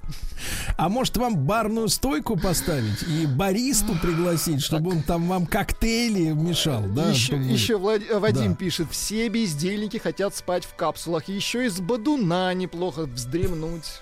Да-да-да, из балуна, чтобы приходишь на рабочее место, а Нет. тебе, знаешь, так услужливо так выносят 0,5 пивка, да, и лещ лежит уже готовый. И ты уже сразу в капсулу с этим, понимаешь, с фуфырем. Да-да-да. Нет, э, нет, а, а, Владислав Александрович, вы сегодня за столом Нет, а будете работать или в капсуле? Тебе говорит, я буду у себя. И полез в капсулу. Сергей Стилавин и его друзья на маяке. Товарищи, э, цифры такие. 61% трудящихся мужчин желают спать днем на работе. Как минимум полчаса, чтобы потом, как вы говорите, как огурец, восстать, правильно? Да. И приступить к выполнению дальнейших служебных обязанностей. А что еще может э, сделать э, для вас ваш работодатель? Вот, э, ну, понимаете, если вы молчите, значит уже все сделал. Ну, получается так, да. Как он иначе узнает о том, чего вам там надо приспичило? Правильно, Владик? Вот я вас спрашиваю тогда, вас спрашиваю, вам Да. все, все нравится? Ну, я бы, кстати, кстати, с удовольствием, как и вы, работал бы из капсулы. Я считаю, что вот ваша баня, это отчасти капсула такая. Ну, такая... Древесная, да? Капсула с удобствами, да, и это неплохо. Вот пишут нам из Израиля, товарищ Так. Владимир, когда я работал в охране электриком, работал я, внимание, с 9 до 6, то спал с 10 до 5. Вова Хайфа. Да-да-да. Не, мне рассказывают, например, про э, людей, например, которые занимаются обслуживанием э, IT, э, Так. прибамбасов всяких, да. У них же, во-первых, есть, в отличие от МФЦ, как вот звонила Светлана, м, рассказывала, да, есть своя коморка. Ну да. Там работает хороший кондиционер, потому что техника, э, серверы должны охлаждаться. И там уединение. Там царит полумрак, и там, конечно, обязательно лежачок есть. Лежачок. И человек, человек реально всем говорит, значит, я пошел поработать, меня не беспокойте, и просто дрыхнет там. На дрыхнет, специальном да. IT-лежачке. С- Сообщение с Финляндии, пишет Вадим. Все уже давно придумано. В Финляндии полагается 10-минутные паузы в течение дня. Очень помогает. Не, ну 10 не, ну минут 10 это- минут вы не уложитесь, тут не поспать. Нет, конечно. только уложитесь и уже вставай. Понимаете, да, да, понимаете. Да. Вот. Ну, я помню, как у нас на работе делали исследование однажды. Это было много-много лет назад. В Ленинграде. Решили сделать, э, да, условия труда более, так сказать, э, симпатичными для работников. Э, Проводили исследования, пригласили какую-то шведскую маркетологов каких-то и социологов. Господи, они опрашивали людей. Я помню, интервью длилось с каждым минут по 30. Вот, что надо. В итоге в конце купили кофеварку и все. И все. Вот и все. И Вот и все. Все, все. Это, видимо, единственная была вещь, которая нужна была сразу всем. А остальные жаловались на другие разные недостачи. Давайте Катю из Москвы послушаем. Екатерина, доброе утро. Доброе утро. Екатерина, что может вот начальник сделать для вас, чтобы вы были, Хорошего. вы работали еще лучше? А? Не, лучше уже некуда. Ну что, лучше уже некуда. Но поспать, особенно после обеда, Да. так минут 15-20, это было бы очень хорошо. Знаете, Ну, а можно как представь себе, Японии представьте, такие капсулы. я, я, кстати, Катя, вот вы меня поддержите. Я понял, почему женщины, э, в отличие от мужчин, чуть ли не вдвое меньше э, стремятся поспать днем, потому что вы представьте себе, да, женщина, она приходит на работу красивая, да? А тут она должна лечь, еще ляжет ничком, помада размажется, тушь потечет во время сна. Ничего страшного, ничего страшного. У нас всегда есть emergency такая косметичка. Это все можно Emergency. поправить. Ну что вы? Emergency?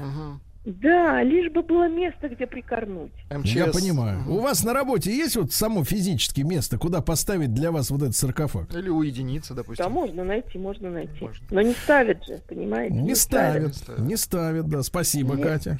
Катя, спасибо, да. Так, Видите, не ставят, не, не идут ставят. навстречу, не хотят, чтобы Вот люди дольше пишет жили. Алексей из вашего родного Санкт-Петербурга. Несколько лет пишет уже уговариваю шефа на служебный диван, но он не преклонен. Алексей Питер, 47 лет. Погоди, пройти на служебный диван? Нет, на поставить на А. работе диван. А, он, хорошо. он, он, соответственно, сразу становится служебным. Да. Да, давайте Александра. да. Давайте. Ну потом, знаешь, вот тут ты одна задница сидела, другая, потом туда ложиться уже не гигиенично. Давайте Александра из После Новосибирска послушаем. Саш, добрый день. Так. Да. Добрый день, Сергей Владислав, здравствуйте. Да. Саша, что они могут Да. сделать для тебя хорошего еще? А, да, я вот расскажу. Работаю я в бизнес-такси, и у нас Так. по дресс-коду в бизнесе в жару нужно носить рубашки с длинным рукавом. Да. Вот хотелось бы, чтобы все-таки ввели рубашки с коротким рукавом. Было бы Так. отлично. Вот такая мелочь, но она очень У помогает. тебя что, локти А потеют? лучше майки-разлетайки, да, Да. чтобы с вентиляцией были? Ну, Нет, знаешь, с нет. перфорацией, как вот ребята из маршруток они сеточку, такие, шортики в рыбацкие, рыбацкие, ш- человек шхуна. Да-да-да, а в ней кармашки с крючками. Понятно, рукав не устраивает, да. Ну, знаешь, э, может быть, клиентам не нравится смотреть на волосине локтей. Да. Ну, может, не Форма нравится, руки конечно. может не понравиться, конечно. Да. Форма. Не понравится, что их две, тоже это вызывать может вопрос у людей, да. Ну, друзья мои, давайте посмотрим на результаты нашего исследования. Как в нашем, э, так сказать, большом разношерстном коллективе обстоят дела с э, необходимостью высыпаться в дневное время. Итак, в нашем шалаше э, хотят спать на работе в капсуле 78% слушателей. 78! 78. Это- Вот, товарищи, мы А- бьем тревогу. А 22, я так подозреваю, они просто не работают. Вот эти 22%, которые не хотят спать. Да, да, бездельники. И Да, так, в точно. общем-то, не встают с кровати, пи- писал одной левой ногой. Да. Но, в принципе, по большому счету, что надо... э, Самое главное, мне кажется, что может еще сделать э, начальник, да, потому что Так. я вот, э, давайте так, используем служебное положение в личных целях. Я очень доволен нашим начальством. Очень. Вот. э, Первое, за что э, доволен, Спасибо потому что низкий э, поклон. Не выносит мозг.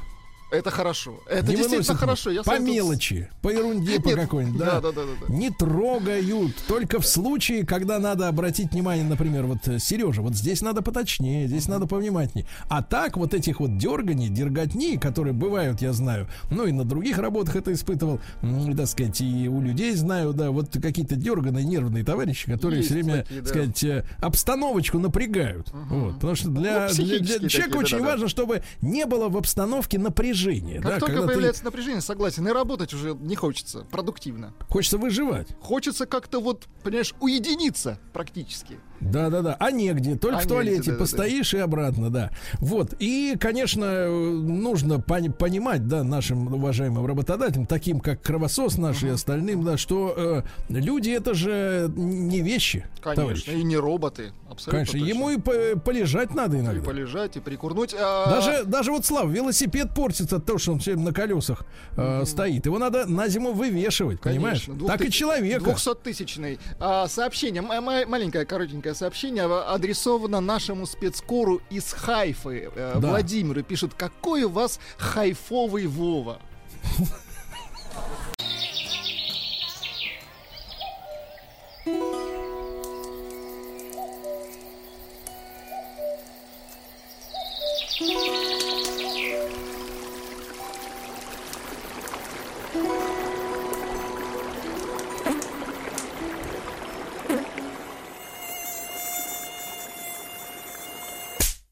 Отпуск каждый день. Друзья мои, на этой неделе отпуск каждый день в прекрасной Карелии. Лично неоднократно там бывал, люблю эти места. И в этой части нашей программы мы поговорим о Карелии поэтической. Все вы знаете, что существует эпос Карлевала. Конечно. Вот, э, и сегодня э, у нас прямо в студии э, замечательный гость Наталья Лайдинин, уроженка Карелии, поэт, и наслаждается вот красотой Натальи только Владик. Да. Наталья, доброе утро. Доброе утро. Доброе утро, Наталья. И, конечно, я скажу, что Наталья является автором книги «Карельское солнце», целиком посвященной Карелии. И вот, э, Наталья, э, какова роль Калевалы, в принципе, для северных народов? Вот что эта книга значит для вас, в частности? Вот вы знаете, я очень благодарна, что сегодня мы говорим о Калевале, потому что в культуре каждого народа есть такие краеугольные события, книги, на которых дальше развивается вся культура, происходит э, очень много всего, связанного с творчеством. И Калевала для культуры Финляндии, Карелии, а, Эстонии, вообще в широком смысле севера нашей планеты, это такая краеугольная книга, которая позволяет э, уже многие десятилетия жить ее образами, питаться ее поэзией, развивать те темы, которые представлены в этой книге. Это удивительный совершенно эпос, который создан на основе мифологического, фольклорного материала народов Севера.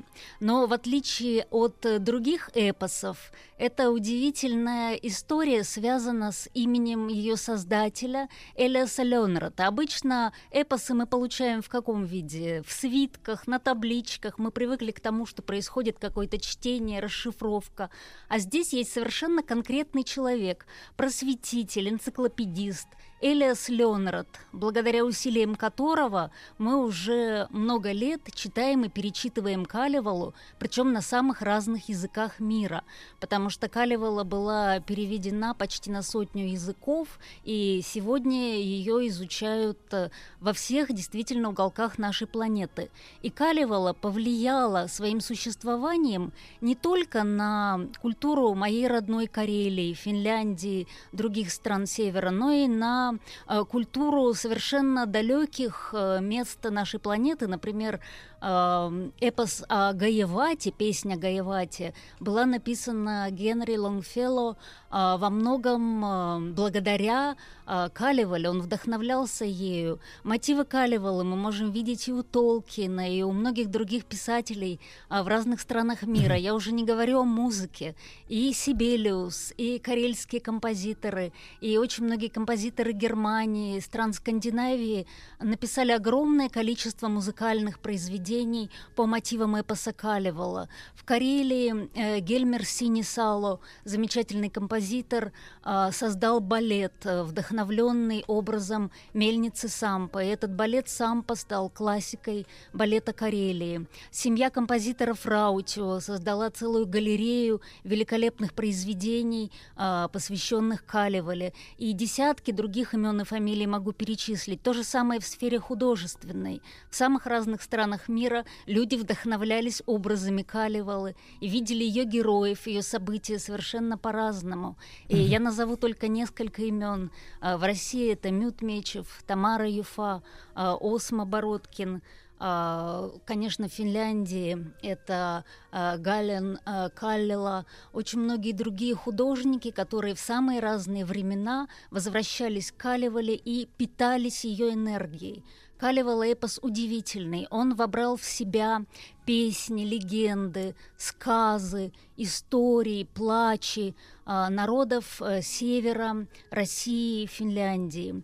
Э, для того, чтобы собрать весь этот материал, Элиас Леонард э, провел в дороге почти 20 лет – он совершил огромное количество экспедиций в Карелию, и вы можете себе представить, даже сегодня для многих путешественников визит в Карелию это в некотором роде экстрим. А можете себе вообразить, каково это было в первой трети XIX века. А это были абсолютно непроходимые местами земли. Элиас Леонрад действовал практически всегда в одиночку. С самого детства он был вдохновлен темой собирания фольклора. А он один из э, просветителей и а, людей, кто сделал очень многое для утверждения роли финского языка. И именно поэтому Калевала так важна не только для культуры Карелии, но и для культуры Финляндии, поскольку это первое целостное произведение э, эпического масштаба, которое было создано на финском языке. Mm-hmm. А, помимо этого, Элиас Леонера для того, чтобы а, собрать этот материал, изучил самые разные другие языки. То есть он изучил и русский, он и вепский, он общался и с самами, а, подготовил материалы по различным диалектам карельского языка, а, общался по-русски, то есть сделал все возможное для того, чтобы максимально широко охватить э, фольклорные пласты, которые есть на севере а, Карелии, Финляндии. И, конечно, благодаря ему и благодаря его удивительному разуму, это человек очень образованный, он получил два высших образования, несмотря на то, что в те времена, а, когда он родился в 1802 году, даже не было преподавания на финском языке. Ему пришлось с большим трудом осваивать шведский, это не был его родной язык, для того, чтобы получить образование в школах, в лицее, а потом и закончить два факультета в разных университетах. То есть по образованию он не только филолог, но и медик, поэтому его просвещение затрагивало также медицинские темы, об этом угу. тоже помнят сегодня в разных местах да. и Карелии, Наталья, Финляндии. Наталья, Мгм. а вы упомянули вот мельницу Сампо, а, ну и, по-моему, ну я мне тоже как на день рождения подарили э, эту книгу в старом в старом таком издании еще советском, вот э, великолепный материал. А вот вы нашим слушателям, которые, может быть, никогда э, подобной информации не имели, вот основные вот эти герои и образы, вот та же самая мельница Сампо, это что такое? Вот вы знаете, поскольку Элиас Леонард был универсалист, и он совершенно осознанно создавал эпос и питался а, культурами разных народов, глубоко изучал и предания Ближнего Востока, шумеро-акадскую тему, а, занимался Гомером, а, другими серьезными мифами, а, легендами, эпосами, то и Каливал он выстраивал по тому же принципу, поэтому там есть э, тема творения мира, очень важная для космологии карелов и финнов. Там есть тема создания человека, тема героев, которые меняют мир, это очень важно, тема а, героев-цивилизаторов, которые приносят на Землю что-то хорошее, обучают этому людей.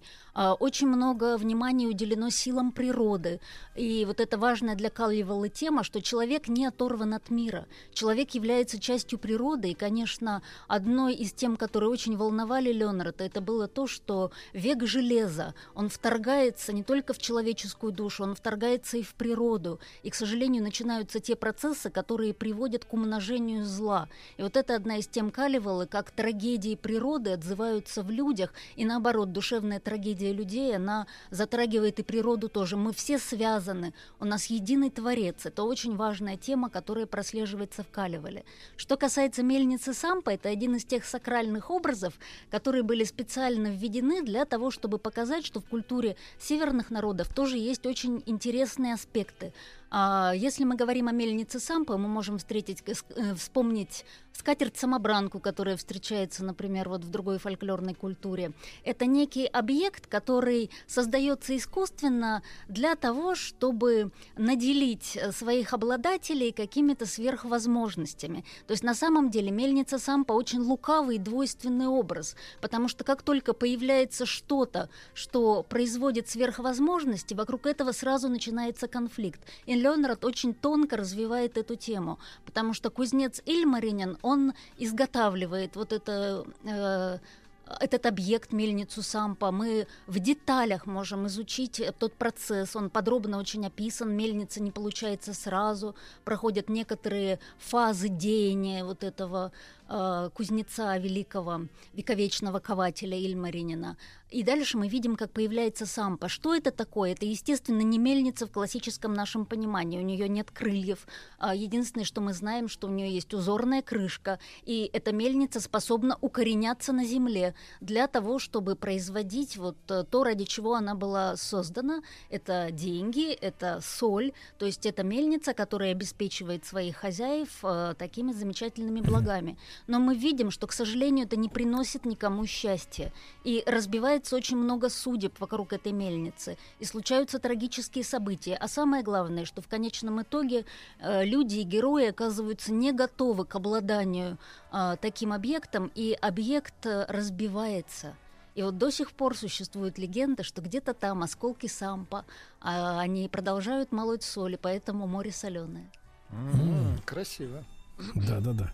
А, э, Наталья, а вот для чего сегодня нужно читать эпос вот современному человеку, который говорит, ну, мы, знаете, в 21 веке живем, мы вот уже не те, которые там до революции где-то там сидели по деревням, да? Вот почему сегодняшнему человеку надо знать эту литературу? Ну, во-первых, это часть нашей культуры. И мне кажется, мы как россияне должны знать э, тот фольклор, ту мифологию, те эпосы, сказания, легенды, былины, которые существуют у разных народов нашей страны. Это очень важно для того, чтобы мы лучше понимали друг друга. А во-вторых, вот в наше очень суетное время важно погрузиться в осознание совершенно других тем, чем то, о чем мы думаем ежедневно, ежеминутно, отойти от суеты. Калевала – это очень медленное чтение. Оно настраивает на э, погружение в образные миры, которые непривычны нашему современному мозгу. Оно заставляет задуматься над глобальными, вечными философскими вопросами. Поэтому обязательно нужно знакомиться с такими произведениями, потому что это не только расширяет расширяет наш кругозор, но это подвигает к творчеству. Ведь не зря многие люди, обратившись к Калевале, далее начинали писать музыку, писать стихи. И сегодня, не понимая Калевала, невозможно понять ни культуру современной Карелии, ни литературную, ни изобразительное искусство, ни музыкальную культуру. И это же самое касается и Финляндии. То есть повсюду разбросаны эти осколки, эти аллюзии. И в зависимости от уровня образованности человек, который читает один и тот же текст, он видит либо один уровень, либо десять. И как раз для того, чтобы погружаться в глубину и быть способным к такому комплексному осознанию, и нужно читать. Наталья, а существуют ли какие-то достойные, с вашей точки зрения, экранизации э, вот Калевалы? Вы знаете, эпосы экранизировать очень сложно. Мне кажется, это невозможно. Были попытки взять какие-то отдельные темы и перенести их на экран. Э, Я думаю, что для определенных моментов исторических времени это даже э, было, наверное, успешно, но комплексно охватить через э, визуальный образ Калевалу невозможно. В это нужно именно вчитываться. И я хочу обратить ваше внимание на то, что одной из ключевых тем Калевала является сакральность слова. Слово возвращает нас к исконному пониманию сути творения. И очень многие моменты в Калевале происходят именно через слово. То есть главные герои меняют мир словом. И я хочу обратить ваше внимание на то, что когда Вяйнемёйнен, э, рунопевец, э, великий певец, герой настоящий северных народов, брал в руки э, удивительный инструмент кантеля и начинал играть, э, и исполнять, соответственно, песни. Замирали птицы, замирали звери, останавливались созвездия на небе, замирало солнце, прислушиваясь к песням, и даже Иордан останавливался. То есть слово, произнесенное в Карелии, оно воздействует на весь мир. Об этом тоже нам пытался поведать Леонард. То, что к слову мы должны относиться совершенно особенным образом. И э, очень важный момент, что многие свои песни Вяйнемёйнен получил, обращаясь к предыдущим культурам. То есть он брал эти песни из груди спящего великана Випунина. И, соответственно, вот эта тема преемственности, древности, которая есть в карельской культуре, это очень важно. И для нас, современников, приобщение э, к этим пластам культуры, это воссоединение с исторической памятью и приникание к удивительным источникам вдохновения. Потому что Карелия всегда дарит вдохновение. Посмотрите, сколько людей, посетив Карелию, соприкоснувшись с ее природой и культурой, вдохновляются, возвращаются снова и снова, и в том числе перечитывают Калевалу. Очень важные слова. Мы, мы не первые, да, на этой планете, и мы должны обязательно с уважением, да, относиться к тем цивилизациям, которые были до нас, вот, и не стать очередной. Из-за Да, своего- да, из-за того, Леонард как мы себя э, ведем. был очень вдохновлен темой того, что век железа заканчивается, что мы переходим к веку разума. И как раз вот этот опыт предыдущих цивилизаций, который был очень трагичен временами, он должен нас научить тому, что мы должны разумно и духовно относиться и друг к другу, и к миру, принимать и уважать друг друга, и ни в коем случае не враждовать. Вот это очень важный урок Калевала. Да, да, друзья мои, а, а, с нами в этой части программы была Наталья Лайдинин, уроженка Карелии, поэт, автор книги «Карельское солнце». Эта книга целиком посвящена Карелии. Ну и вы знаете, что на этой неделе э, в наш проект «Отпуск каждый день» этой замечательной нашей земле э, родной, любимой э, посвящен. И я искренне желаю вам побывать там, где действительно сердце отдыхает.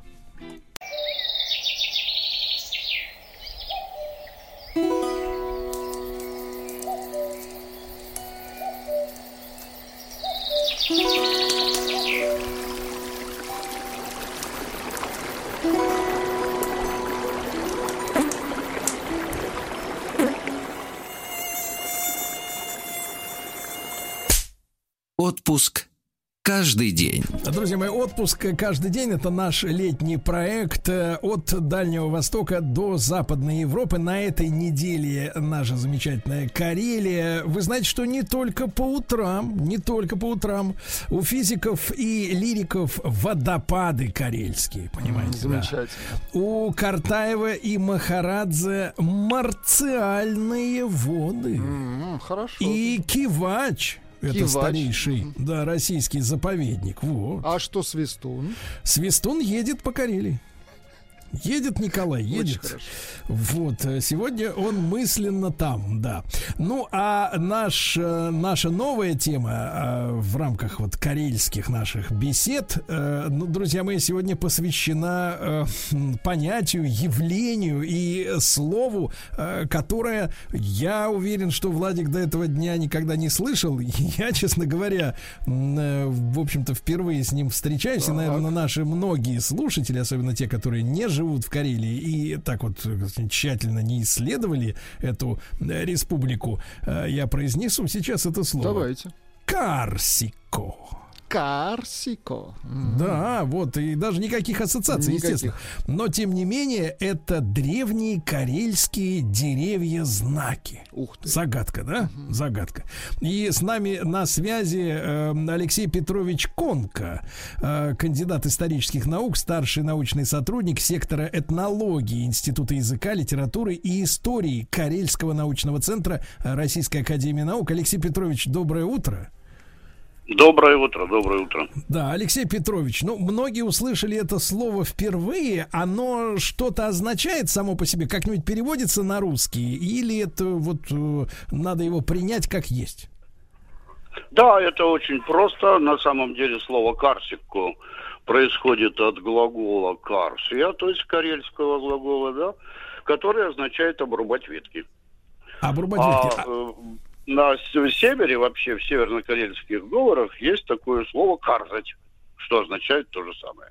Мгм. Вот так что, в общем, просто достаточно. А что же это такое? Вот, э, ну, учтем, что мы с вами на радио, да, я понимаю, что наши слушатели могут зайти, естественно, в любой поисковик, забить там э, слово «карсикко» и увидеть, как это выглядит на фотографиях, да, на снимках. Но вот если, если объяснить и одновременно описать, что это такое? Ну, вы знаете, это как правило, это как правило хвойное дерево. Э, Часто оно делается на открытом месте, на горе на какой-нибудь, на пригорке или на развилке дорог. И у него может быть, например, обрублена вершина.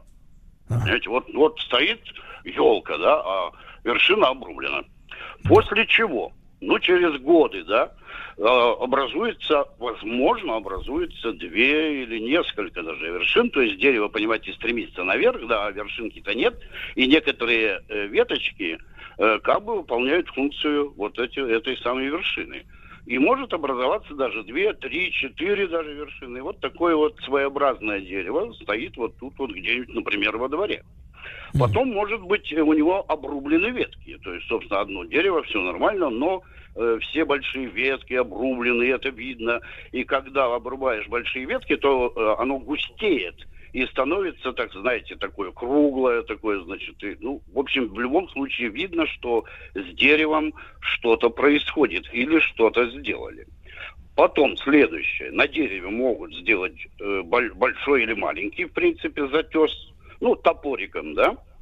А на вот этой поверхности затеса, например, тоже вырезать какие-то знаки.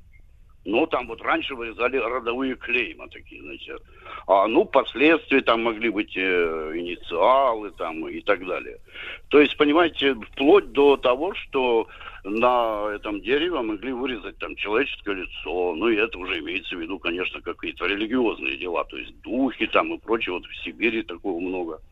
Вот. Так что вот примерно такая история. Друзья мои, мы сегодня говорим о карсико. Это э, деревья-знаки. Как видите, они могут быть разных видов, да? Э, То есть с какими-то спиленными частями или прямо на, на стволе, если ширина его, да, размер позволяет, э, на нем что-то появляется, какое-то изображение. Алексей Петрович, а теперь о смысле. Зачем, вот, например, я так понимаю, они же разного типа. То есть э, с нанесением какого-то рисунка это одна тема. А другая тема это вот как бы вот э, какие-то ветки определенным образом убрать и сформировать дерево, так сказать, вот в определенном, в каком-то образе, да? Вот зачем это делается? Вы знаете, даже э, есть э, такое представление было у некоторых людей, что вот это дерево, ну, можно использовать в качестве письма.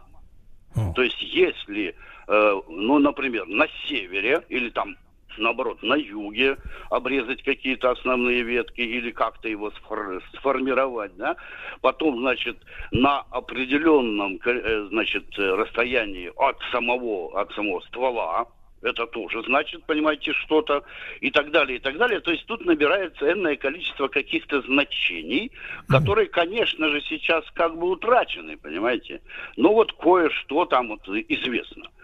Ну, а что касается, э, собственно говоря, ну, скажем так, функций, да, то их достаточно много. Я могу их просто перечислить, а потом можно более подробно, что вас Да-да-да. заинтересует. э, Конечно. да?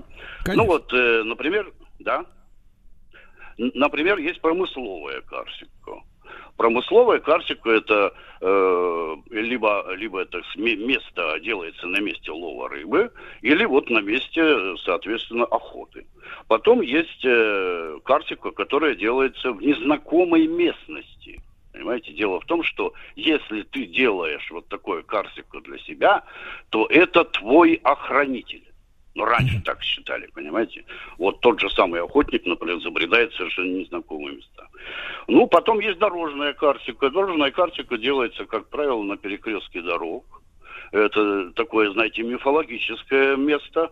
Вот, и, э, соответственно, оно может, ну, иметь функцию, собственно, такую совершенно меркантильную какую-то, а может иметь как бы вот такую э, религиозную, опять же. Потом э, э, дальше мы идем что?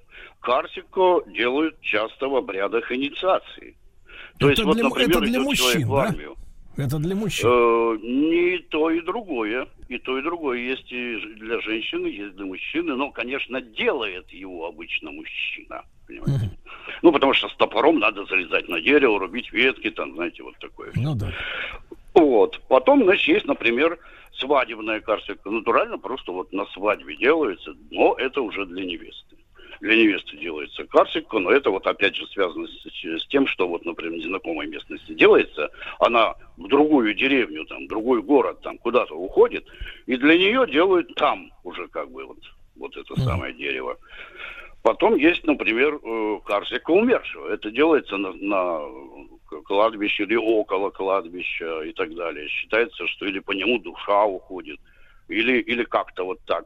Ну и в конечном итоге, ну вот в конце концов, есть еще такое праздничное карсика. То есть на праздник делают тоже, так сказать, обрубают это дерево и ставят его, например, где-нибудь во дворе или на площади. Это, кстати, в Западной Европе было распространено в свое время. Ну и вот такие вот дела. То есть есть еще, например, ну это уже не все так считают, но, например, медвежье есть карсика, понимаете? Вот, есть э, картика, там, у дома стоит такое дерево, значит, как бы домашнее, ну и так далее, и так далее. То есть, действительно, очень много разных функций. Друзья мои, с нами Алексей Петрович Конк, э, кандидат э, исторических наук, э, э, старший научный сотрудник Карельского научного центра Российской Академии Наук в Институте языка, литературы и истории. Он трудится. Мы на прямой связи с ним сейчас. Алексей Петрович, а к какому времени относится, ну вот, ну я понимаю, что первое, наверное, трудно установить в результате того, что дерево, оно же имеет срок своей жизни, да, и оно же не вечное. Ну, конечно, бывает там у лукоморья дуб зеленый, которому там 300 лет, но тем не менее мы же понимаем, что ну, у, у елок у них ограниченный срок жизни. Мы какие знаем самые ранние вот сейчас э, задокументированные корсики? Ну, вот так сказать, ска- скажем так, задокументированные самые ранние карсику, да, мы знаем э, это где-то конец 18 века. Или даже середина. Понимаете, дело в том, что чем севернее, тем эти деревья, да, о которых вы говорите, они живут э, дольше. И даже не столько, собственно говоря, э, длинен, скажем, скажем, жизнь этого дерева, сколько оно потом уже в засохшем виде может очень долго стоять, потому что оно не гниет. Знаете, вот на севере такие, так сказать, условия природные, что вот эта вот сосенка, она превращается в шину, это вот сухое дерево, да, и э, если его кто-то там не срубил, оно может стоять несколько сотен лет. Понимаете, вот такая история. Если на ней нанесены какие-то знаки, то вот остается определить только когда. Да. Алексей Петрович, а в этой связи, э, значит, э, логичный вопрос. Поскольку эти деревья имели, ну, важное значение, да, и смысловое, и э, в плане верований, и, так сказать, связи с каким-то иным миром, скажем так, тонким, будем говорить так элегантно, да? Да. То да. ведь мог бы найти, найтись, например, какой-нибудь подлец, который из чувства какого-нибудь, так сказать, из, из гадости берет и спиливает это дерево. Вот э, что по, по пониманию э, значит, народа э, ожидало человека, который покусился бы на Карсика? Что, кстати сказать, очень правильный вопрос, потому что, ну, во-первых, я сам видел следы топора, так сказать, на месте вот этих вот знаков. Понимаете? То есть есть э, человек, который сделал эти вот знаки, да, например, обозначил свою там свои, свои инициалы, предположим, или свой родовой знак сделал. А кто-то приходит и срубает его с этого дерева, понимаете? То есть это явно уже какая-то борьба. Да. Вот, но я хочу что сказать. На самом деле э, это дерево и эту вот систему представлений, да, скажем, связанную вот э, с именем на дереве, да, э, да, использовать могли колдуны. Например, э, так сказать, э, вот этот, э, сделать образ какой-то человека, да, так сказать, вырезать там лицо там или фигурку и бить, например, на него, в него гвоздь. И, и это означает, то есть дать ему имя сначала, знаете, вот так вот все это говорится словами, заговор, конечно, без заговоров тут ничего не происходит, но это как бы человек должен знать, то есть знающий, знаток, ну, собственно говоря, колдун, да? Да. И вот он таким образом воздействует на человека, который может находиться, в общем, достаточно далеко от вот этого дерева в лесу, там, да где-нибудь там в другой деревне, в другом населенном и тот пункте. ему, и Но... тот ему в глазик гвоздь загонит, а тот, понимаешь ли, начинает чахнуть. Понятно.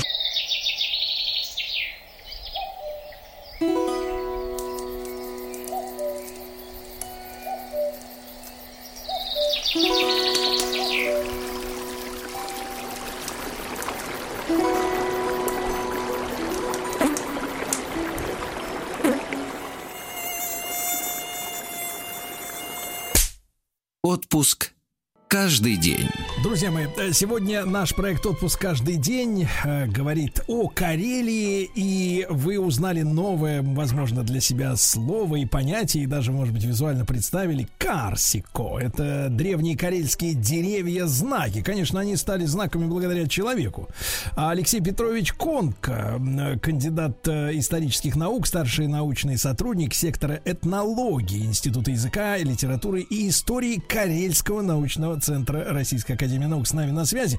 Алексей Петрович, а вот скажите, пожалуйста, мы, вы упомянули, что э, деревья служат некой такой, э, ну, скажем так, носителями информации, да? Э, какие ветки обрезаны, макушка, на какую длину обрезаны, в общем, с какой стороны. Все это такая азбука, по которой можно читать, распознавать, насколько вот этот алфавит, условно говоря, в кавычках, мы сегодня полностью знаем или не полностью, на треть, наполовину, сколько, сколько утеряно, к сожалению? Вы знаете, конечно, большая часть. Большая часть утеряна, потому что вот мы знаем, например, какие-то отдельные такие вещи, что э, по по, значит, дереву, если, например, с запад, западной стороны обрезаны, значит, наверху ветки, э, то э, вот этот, э, ну, я в данном случае говорю о конкретном случае, когда э, в артель принимается новый член артель худож... э, художников, простите, охотников. Соответственно, ему там лет 15-16, как правило, это молодой человек, который вот начинает, так сказать, свой путь. И ему делает э, вот этот вот глава артели, для него делает вот это карсику. То есть, соответственно, когда он это делает, то вот с западной стороны, если оставляют ветки, то э, э, обрубает ветки, то, соответственно, значит, э, э, это касается как бы отцовской линии, а с восточной материнской. И вот что ты там оставишь, соответственно, если ты оставляешь, вот все ветки ты вырубил слева на дереве, да, а одну оставил, это означает, что у тебя жива мать. А если нет ветки, например, то значит все, мать не жива. Что, почему, почему это было так существенно, понимаете? На этот вопрос уже существует несколько ответов, но на- это означает, что мы толком не знаем.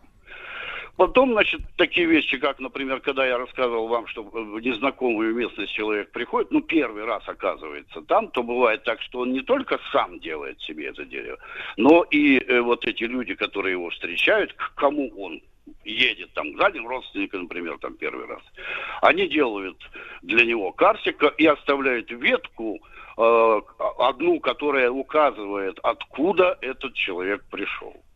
Понимаете, есть своего всякого рода манипуляции, нам известны, с ветками. И, конечно, очень интересные штуки, потому что, вот, например, свадебный карсик обрубается там, не глядя там слева или справа ветки, обычно снизу, и приносится в подол молодой. И при этом говорят, половина мальчиков, половина девочек. То есть, понимаете, это вот, это хвоя, эти вот веточки, да, и по- причем, значит, их количество известно, они как бы символизируют и олицетворяют вот будущих детей.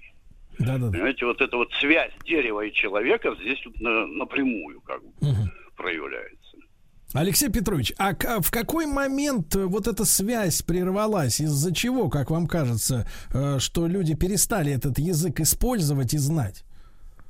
Вы знаете, связь, может быть, окончательно не прервалась, потому что даже сейчас вот э, в деревне старушки бывало рассказывают, что что-то я себя плохо почувствовала, пойду-ка я к нашей березе. Пойду-ка я к нашей березе, постою там, обниму ее. Ну, это может вовсе и не береза быть, например, ель. Ну, у березки, знаете, как-то легче даже подойти.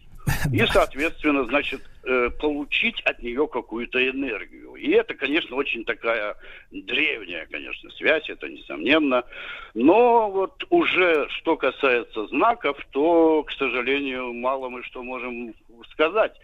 Просто дело в том, что на- тут надо изучать все подряд и как-то сравнивать, и только путем вот сравнения, что происходит на этой территории, что на другой территории, ну вот тогда может что-то проявиться, понимаете. Понимаю. Алексей Петрович, а э, чтобы, э, вот побывав в Карелии, увидев Карсика, увидеть, это нужно э, куда-то целенаправленно ехать? Есть где-то какой-то национальный парк или, или заповедник, Да, где например, их особенно э, много? огромное количество карсика находится в Бадлазерском национальном парке. Но на самом деле, вы знаете, где вот проще всего это сделать, это, это просто пойти на старое кладбище. Пойти на старое кладбище, и точно там какая-нибудь уж, какое-нибудь дерево такого типа найдется. Ну, конечно, это должно быть кладбище, желательно, знаете, деревенское. Но Петрозаводск, я думаю, сориентирует.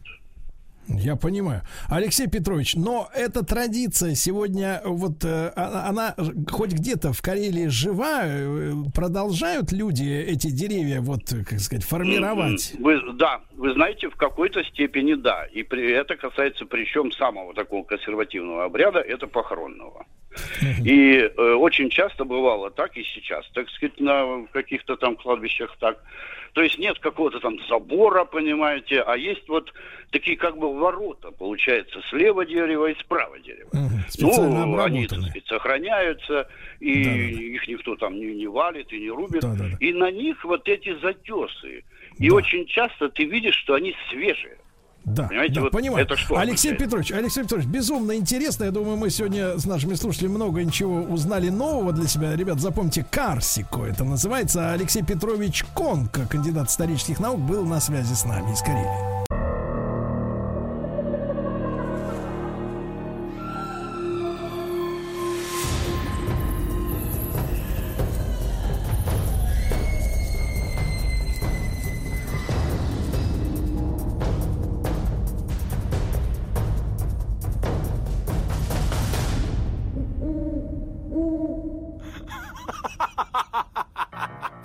Не страшные сказки. Какие ужасные заставки, да. Ну что же, Никита Петров, давно мы не слышались э, с заведующим лабораторией теоретической фолькло- фольклористики э, Шагиран Хикс, э, с кандидатом филологических наук. Никита, здравствуйте, дорогой. Доброе утро, доброе утро. Да, Очень рад. да. Э, Никита, Никита, неужели мы добрались до Колобка? До Колобка. Да, это наша третья сказка, и это прямо блокбастер, да, это самая известная, наверное, сказка а, для каждого ребенка и родителя. То есть с самого детства дети слушают Колобка, родители начинают читать, и это страшная Никита, песенка. Никита, давайте, Ага. давайте скажем так, это самая э, известная сказка и самый неизвестный десерт. Совершенно верно. Кстати, вот можно прямо с этого начать. Ну, давайте попробуем. А, Вот песенка Колобка, она тоже довольно любопытна. Что он, чело- это персонаж, э, хотел назвать его человеком, хотя действительно об этом тоже пойдет речь. Это такой антропоморфный хлеб, да, если можно так выразиться. Вот, что он поет? Я по коробу скребен, по сусеку метен, на сметане мешон, да в масле прижен, то есть жарен в масле. На окошке стужен, я у дедушки ушел, я от бабушки ушел, я от зайца ушел, я от волка ушел, от медведя ушел, и от тебя, лиса, подавно уйду, но ничего не получилось. Вот, а если мы обратимся к значению э, слова «колобок», по, например, там Афанасьеву, да, это один из первых собирателей э, русских сказок, который объединил их в трех томах, три тома большие афанасьевские, то мы поймем, что колобок это вовсе не круглый хлеб, который должен катиться, да, мы всегда представляем колобка как нечто круглое, а на самом деле это что-то похожее на лепешку. Вот, поэтому вопрос, который могут задать слушатели, а как он катился, конечно, видимо, на ребре, да, вот так он укатывался. То есть, то есть, Если, погодите, же, погодите, сейчас вы ну, это, ну, ну, просто рушите наши стереотипы. Мы думали, что это прообраз футбола, да, некий, а теперь получается, что это не 3D, э, а 2D, как бы плоский предмет, да, то есть это просто Ну, вот- диск, диск. Вот, да, в варианте Афанасьева это как раз ну, что-то похожее на диск, но такое с выпуклой полусферой, да, вот если кто-то пек когда-нибудь колобки, да, то они получаются не совсем круглые и, собственно, действительно похожи на лепешку. А если мы вообще посмотрим а, мировое распространение этого сюжета, и тут я опять э, говорю про указатель Арне Томпсона. Утро это номер 2025. Так он называется буквально «Убежавший блин», да, или «Убежавший блинчик». Вот в вариантах это, конечно, бывает pancake, да, мы знаем уже это слово, пудинг, это может быть пироженка, это может быть печенюшка, а в некоторых вариантах даже капустный штрудель, вот, который выпрыгивает из тарелки и убегает от матери, либо от повара. От, видимо, от тех, кто немецкой матери убегает, если штрудель капустный, да? Никита, а, а са- само название это вот колобок, оно откуда? Что оно значит-то? Ну, э, здесь довольно много разных версий. То есть одно из э, вообще темное такое имя, да, не, не очень понятное. А один из вариантов, который распространен ну, тут много где э, и связан с такой народной этимологией, да, что это нечто круглое, коло, да, корень там коло, вот, и э, коловорот, наверняка вы знаете такое слово. Вот, это что-то такое кру- кругловатое, да, которое должно каким-то образом катиться. Вот, и, собственно, ученые сходятся именно на этом варианте. Там еще есть разные, но они, видимо, не заслуживают большого внимания. Поэтому давайте остановимся на э, чем-то круглом. Это важно. Да. Вот. А, а, кстати, вот в этом немецком варианте, о котором мы говорили, а, э, сказка еще имеет и этиологический финал, да, то есть такой финал, который показывает, как на Земле сотворились какие-то вещи. Ну вот в частности, почему свинья роет носом землю, тоже связано с немецкой сказкой о колобке. То есть а, он убежал от свиньи, и свинья с тех пор, она была последним персонажем, как лиса в русской сказке, и она с тех пор вынуждена все время его искать. И вот поэтому свинья все время роет рылом э, землю. Вот. А в, ан- в английском варианте это Джонни Пончик, а американский аналог это, конечно, известный всем пряничный человечек. Помните из мультфильма Шрек, вот этот вот пряничный человечек, Джинджермен, вот, а, Gingerbread Man. вот, э, Имбирный, и- имбирный. с- имбирная печенюшка, да, вот, и это тоже, собственно, колобок. Вот. И есть еще, правда, даже э, овсяная лепешка, но такие вещи, наверное. Никита, Никита, смотрите, а вот смотрите, у Колобка, да, вот как, как из анекдота, чем ты это сказал, у него были глаза, э, рот был, да, он, ну, судя по всему, раз он пел, так он, э, значит, ртом это делал, правильно? Вот, а это если шар, а если плоский, где же у него там бедолаги рот-то? А, вот, кстати, вот этот вопрос, да, он а, оказывается обыгран в огромном количестве анекдотов. Что это такое? Ушел, убежал, упрыгал, ускакал. Вот, но при этом, чем он говорит, да, и как он идет. И, собственно, анекдоты, они как бы достраивают этот самый образ, пытаясь найти у него рот, уши, глаза, ноги, руки и, и так далее. Ну, например, там э, обыгрывается голова, когда Змей Горыныч и Колобок на утро встречаются после гулянки – и Колобок спрашивает, как твое самочувствие, Змей Горыныч? Змей Горыныч говорит, ужасно, все мои три головы просто раскалываются от боли. А ты как Колобок? Он говорит, у меня вообще все болит.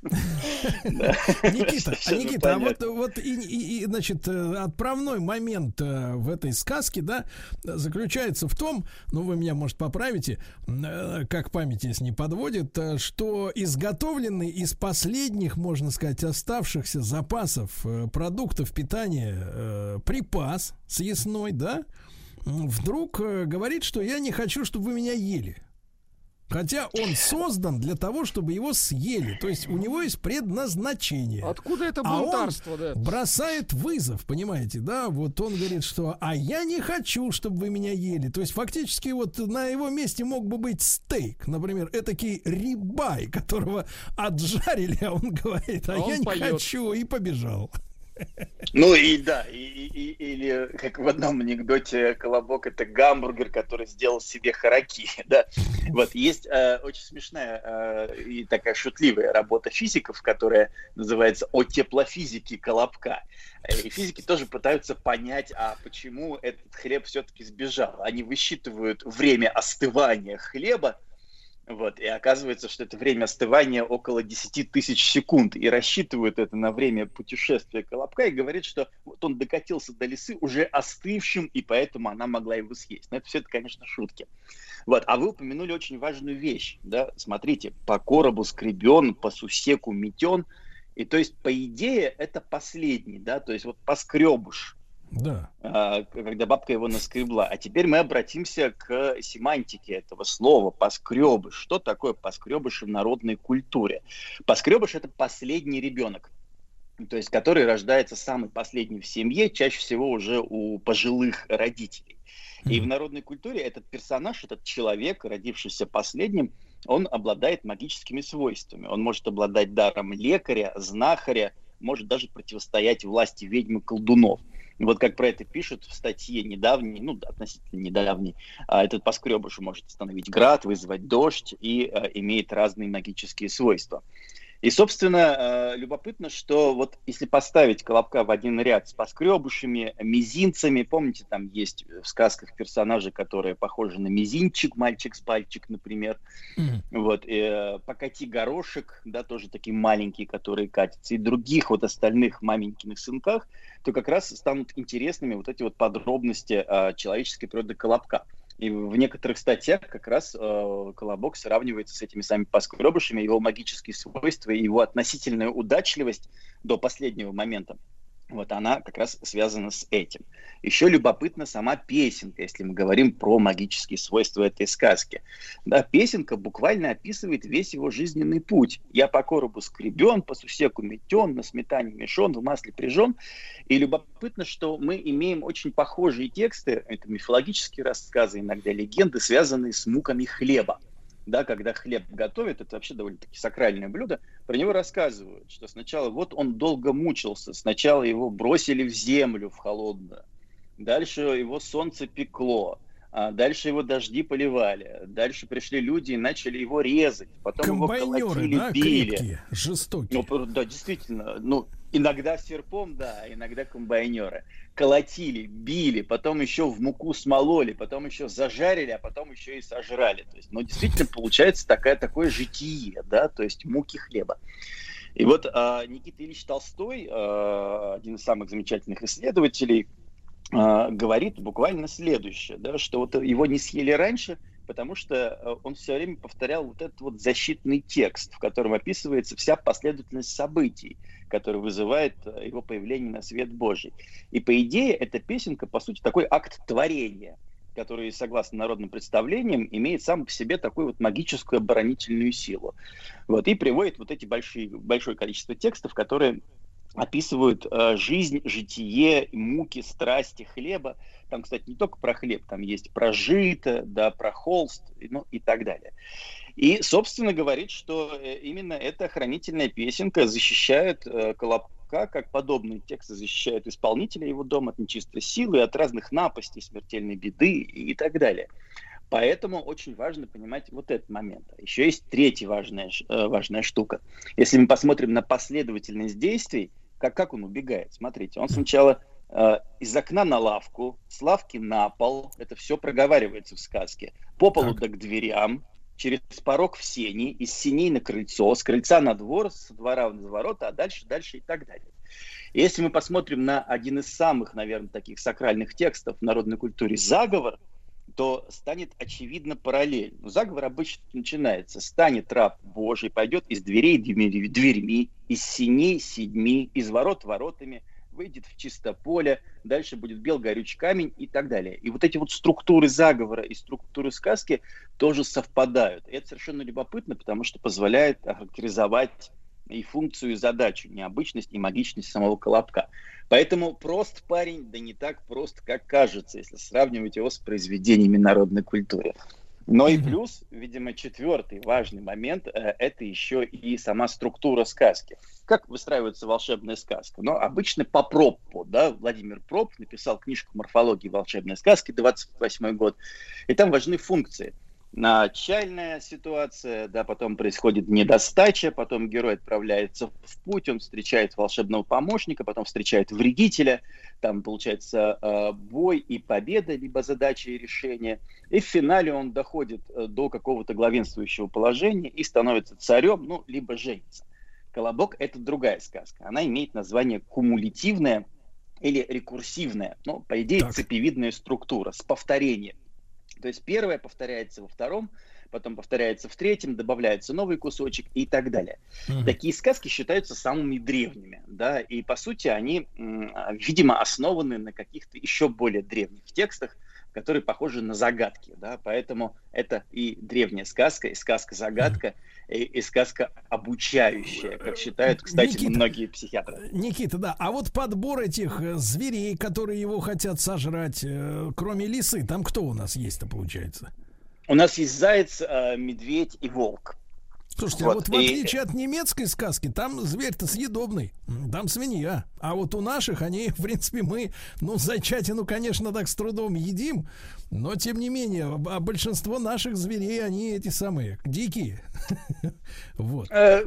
Э, а очень, очень хочется на них наложить какие-то свойства, но там помимо э, немецкой сказки есть еще и гусь, есть еще и утка, есть петух и так далее. То есть набор персонажей, он действительно довольно разнообразный. И в этом смысле нужно понимать, что мы вступаем еще немножко в сказку о животных, где каждый персонаж имеет свой такой типизированный характер. Волк обычно глуповат, медведь сильный, а лиса хитрая, заяц храбрый, ну и так далее. И скорее это характеры, да, и типажи, нежели реальные звери. Вот тут съедобное, несъедобное в духе Леви Стросса, наверное, следует исключить. Вот. Вот. А, а, и, э, а что, а, они, что они символизируют? Вот эта череда, вот эта череда как бы удачных, э, чуть не сказал, каминг-аутов, вот, удачных, так сказать, побегов. А, и вот, наконец, фейл, который в конце, да, провал происходит с лисой. Ну, в, в этом смысле я бы сказал, что ничего, да, то есть это просто некоторые персонажи, которые встречаются Колобку на пути, которые очень похожи на персонажей э, сказки о животных. Но э, психиатры, они начинают эту сказку рассматривать э, как нагруженную особым смыслом. Так, это, так, конечно, так. отдельная история. Вот, а фольклористы обычно ругаются, и антропологи с психиатрами, ну, потому что в сказке этого нет. В сказке есть что-то другое, чего мы до конца не понимаем, но мы хорошо знаем структуры. А в нарративной психотерапии эти сказки используются, и даже ими могут лечить некоторые сложные комплексы. Но сначала я закончу фольклористическую трактовку. Да, мы не сказали, э, не задали самый главный вопрос. А что с Колобком там случилось? Что вообще такое? И вот э, Цивьян, известная, опять же, следовательница, она еще и лингвист, она говорит следующее. Смотрите, очень важна лексика. Что делает Колобок? Он вообще не прыгает, да, он не убегает, а как бы он катится. То есть, по идее, Колобок не допрыгался, а скатился. И вот эта вот фразеология и лексика в этой сказке, она связана с гибелью, реальной или метафорической. Если поставить ряд подобных слов рядом, вот что получится? Куда ты катишься, до чего ты докатился, э, катится по наклонной, под гору, в пропасть. Вот и приводит некоторые э, прекрасные контексты из песен. Катись Яблочко, к чертовой бабушке, да? Катись колбаской по малой спаской, совершенно верно. То есть это такие формулы изгнания, да, и э, Колобка, по идее, либо он сам убегает и скатывается, и в конце естественным образом умирает, да, когда его съедают. Вот, а, и вот тут, конечно, вступает э, психотерапия в рамках юнгианского подхода. Говорят, что в сказке в этой описан э, процесс поиска себя. То есть Так. главный герой это никто иной, как э, такой альтер-эго ребенка, избалованного ребенка, которого холили, лелеяли, пекли, ну и так далее по-разному. Вот. И он, значит, изби- э, э, сбегает от своих родителей и встречается постоянно вот с этими зверьми, которые воплощают его как бы комплексы. Причем первые два комплекса, дед и бабка, оказываются родительскими. Ему нужно от них как бы избавиться да, и от них сбежать. Дальше они встречают э, зайца, да, то есть самое простое, э, не, не очень сложное препятствие на пути, который хочет их съесть. Дальше они встречают медведя, дальше встречают волка, вот, и каждый раз это преодоление каких-то препятствий, когда человек буквально отделяется от родительского дома и выходит в самостоятельную жизнь. Ну, логично, вроде бы да, но с другой стороны неверифицируемо, то есть проверить это довольно-таки сложно. Мгм. Вот. Иногда, вот и второй тут интересный момент, да, э, вы наверняка помните, вот я не знаю, я когда ходил в детский садик, у меня было рядышком кафе, которое называлось «Колобок». Э, Детский садик. э, Мне название. меньше повезло, у меня был пункт проката. Ну, тоже хорошо, на самом деле. Вот, а кафе, название детских садов, а, ну, просто огромное количество каких-то учреждений, которые называются этим детским а, именем Колобок, вот, в 90-е годы а, привело к а, тому, что Колобок стали типировать, Колобка стали типировать. И э, людей относить к определенным типам. Ну, например, там есть тип лиса, да, вот был тип Колобок. И в конце 90-х, вот в этих всех газетах, да, когда были средства массовой информации, где публиковали все, что угодно, а, тип колобка описывался следующим образом. Колобки миловидны, смешливые и непосредственны, имеют а, весьма круглые формы, по щекам их гуляет легкий румянец, а тело пышет здоровьем. А вот веселый нрав колобков сочетается с их чрезвычайной общительностью. Колобки свободно катятся по жизни, не обременяя себя обязательствами и серьезными отношениями. Их существенный недостаток – поверхностность. От проблем колобков всегда устраняется. Девиз колобка – ничего не брать в голову, поэтому знакомым не следует ждать от него помощи в серьезном деле. Он просто уйдет от вас, как ушел от бабушки и дедушки. Никита, А- мы продолжим, продолжим наш разговор. В следующий раз Никит Петров, зав. лаборатории теоретической фольклористики Шаги Ранхикс и кандидат филологических наук. Сегодня мы немножко о Колобке поговорим. Встаньте в круг. Уже стою. Возьмитесь за поручни. Где? Закройте глаза. Дышите глубоко. Не подглядывайте. Гость из будущего. Друзья мои, наш цикл «Гость из будущего» продолжается. Я рад приветствовать на связи с нашей студией Александра Анатольевича Кононова, члена Ассоциации футурологов, члена Российского философского общества и кандидата э, технических наук. Александр Анатольевич, доброе утро. Добрый день, добрый день. Добрый день. Ну и сегодня у нас очень важная, важная тема, которая э, одновременно имеет отношение, к, естественно, к будущему, но уже сейчас вызывает дискуссии. Да? Ну, то есть, в отличие от э, темы, например, освоения дальнего космоса э, людьми разных цветов и, э, так сказать, э, форматов, э, что имеет отношение к, к неким дальним перспективам, сегодня мы обсудим то, что многих э, даже уже начинает волновать. История о том, э, что такое безусловный базовый доход. Мы с Александром Анатольевичем об этом поговорим. Может быть, внимательные наши слушатели помнят, как несколько лет назад, э, кажется, в Швейцарии прошел э, референдум они любят там референдумы проводить по разным поводам. Народ немного, э, считать легко. И они отказались. Там перевес был небольшой, по-моему, но они отказались от э, безусловного базового дохода. Там им предлагали, по-моему, 1002 евро в месяц или полторы, не помню точно цифры. Вот. Швейцарцы не, не решились на эту всю историю. А с точки зрения э, будущего и футурологии, да, и развития общества, Александр Анатольевич, вот в теоретической, так сказать, части, а, с вашей точки зрения, какую задачу этот базовый доход должен, э, по вашему мнению, решить? А, базовый доход должен прийти на смену тех э, сегодняшних, сегодня существующих социальных э, выплат, социальной помощи, которые существуют. Это будет следующий шаг. Это шаг, который человечество сделает, сможет сделать, цивилизация сможет сделать э, по мере накопления опыта. То есть вот мы сейчас имеем с вами в социальных государствах, в том числе вот наше государство провозгласило себя социальным, то есть стремимся стать социальным государством, или как называют это на Западе, принято называть uh, welfare state, то есть государство всеобщего благоденствия. Вот, э, и вот в этом направлении, чтобы двигаться, нужно совершенствовать систему социальной помощи, а она не лишена недостатков. И вот чтобы избавиться от этих недостатков, э, и вводится это, э, вот следующим шагом должен стать безусловный базовый доход, который, э, недостатки, которые есть в системах социальной помощи сегодня, он, так сказать, избавит нас от них.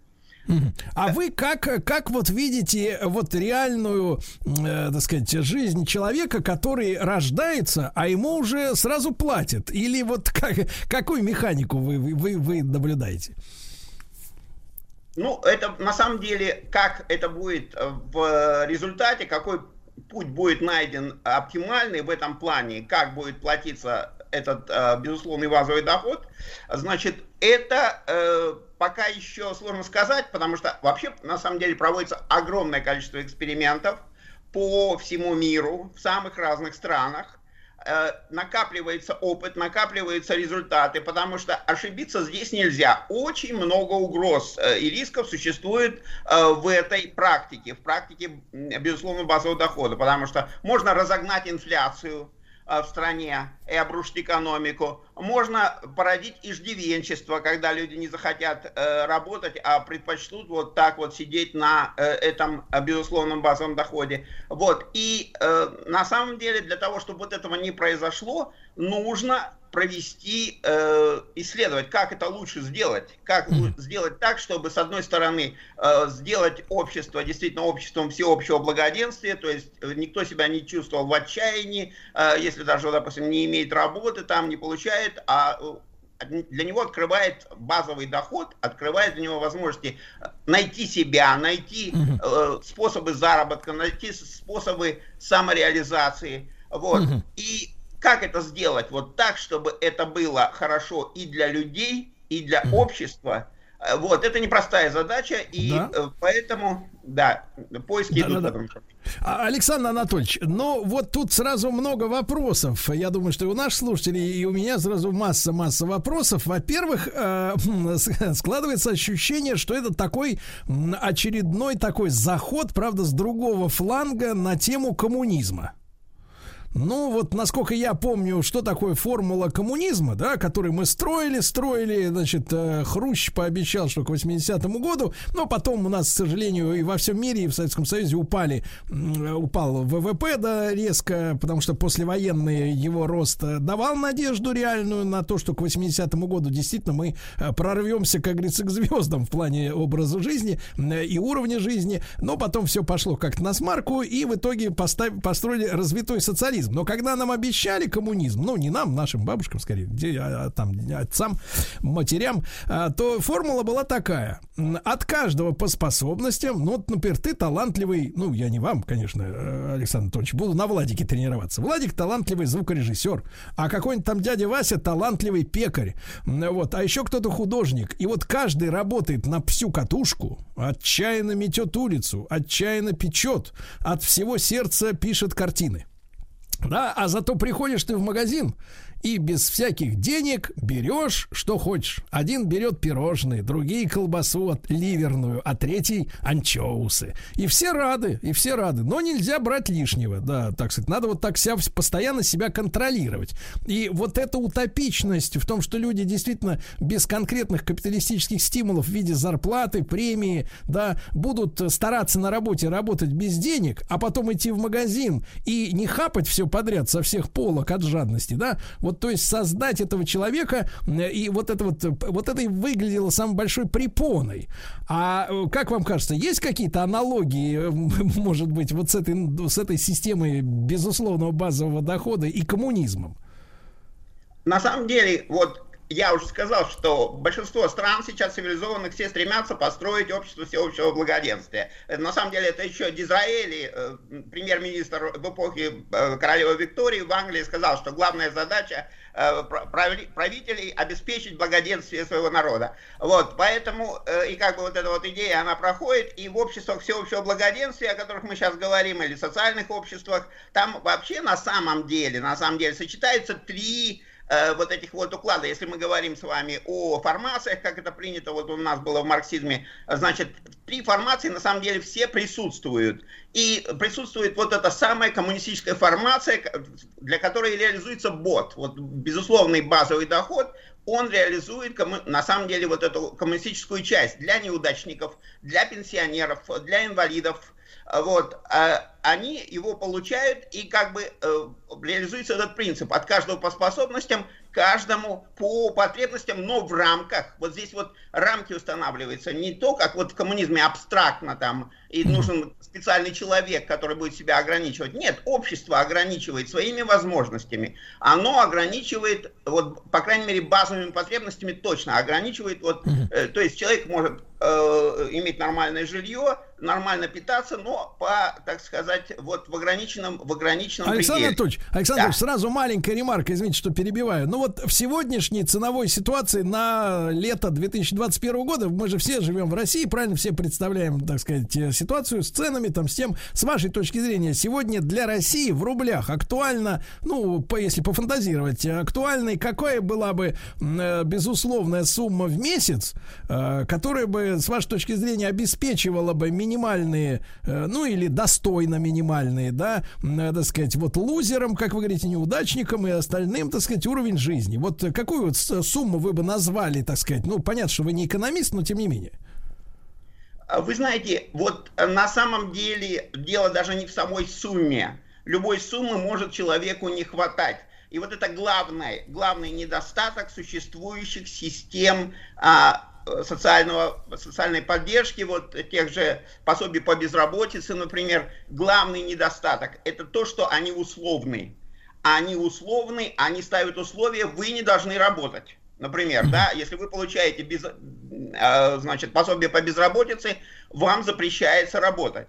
И вы становитесь в положение, когда вы, вот мы с вами э, как бы вошли вот в тот э, множество как бы цивилизованных стран, где большое значение имеет кредитование. Сейчас все закредитованы. И все попадают в такую ситуацию, когда для того, чтобы пользоваться кредитными карточками, ну, например, в Америке известно, у каждого в среднем американца по 5 кредитных карточек. А с кредитными карточками хорошо, приходишь и покупаешь, что хочешь, но потом за это надо платить ежемесячно, поддерживать э, вот эти кредиты. Понимаете, ежедневно платить. И вдруг человек, который получал нормальную зарплату, оказывается безработным. Вот, и ему надо платить за эти кредитные карточки, чтобы продолжать что-то покупать в магазинах и так далее. А денег на это вот пособие может не хватить. Вот, например, я скажу сейчас 20 тысяч, да, минимум как бы э, прожиточный. Но это если у вас нет кредита, если вам не нужно платить за жилье и так далее. Вот, и здесь у каждого своя ситуация.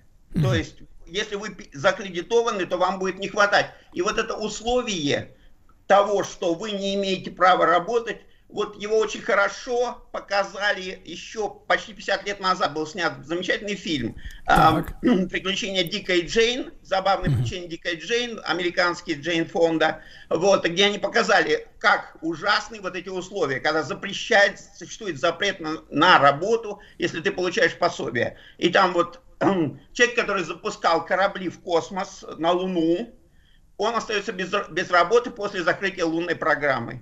Вот, а у него кредиты, а у него ипотека. Вот, и э, он получает, да, он приходит, получает это пособие по безработице, но его не хватает, чтобы покрывать все эти кредиты, и он пытается подрабатывать. Идет там, играет в массовки, его это обнаруживают, что он нарушает правила, это считается мошенничеством, если ты получаешь пособие, да еще пытаешься где-то подработать.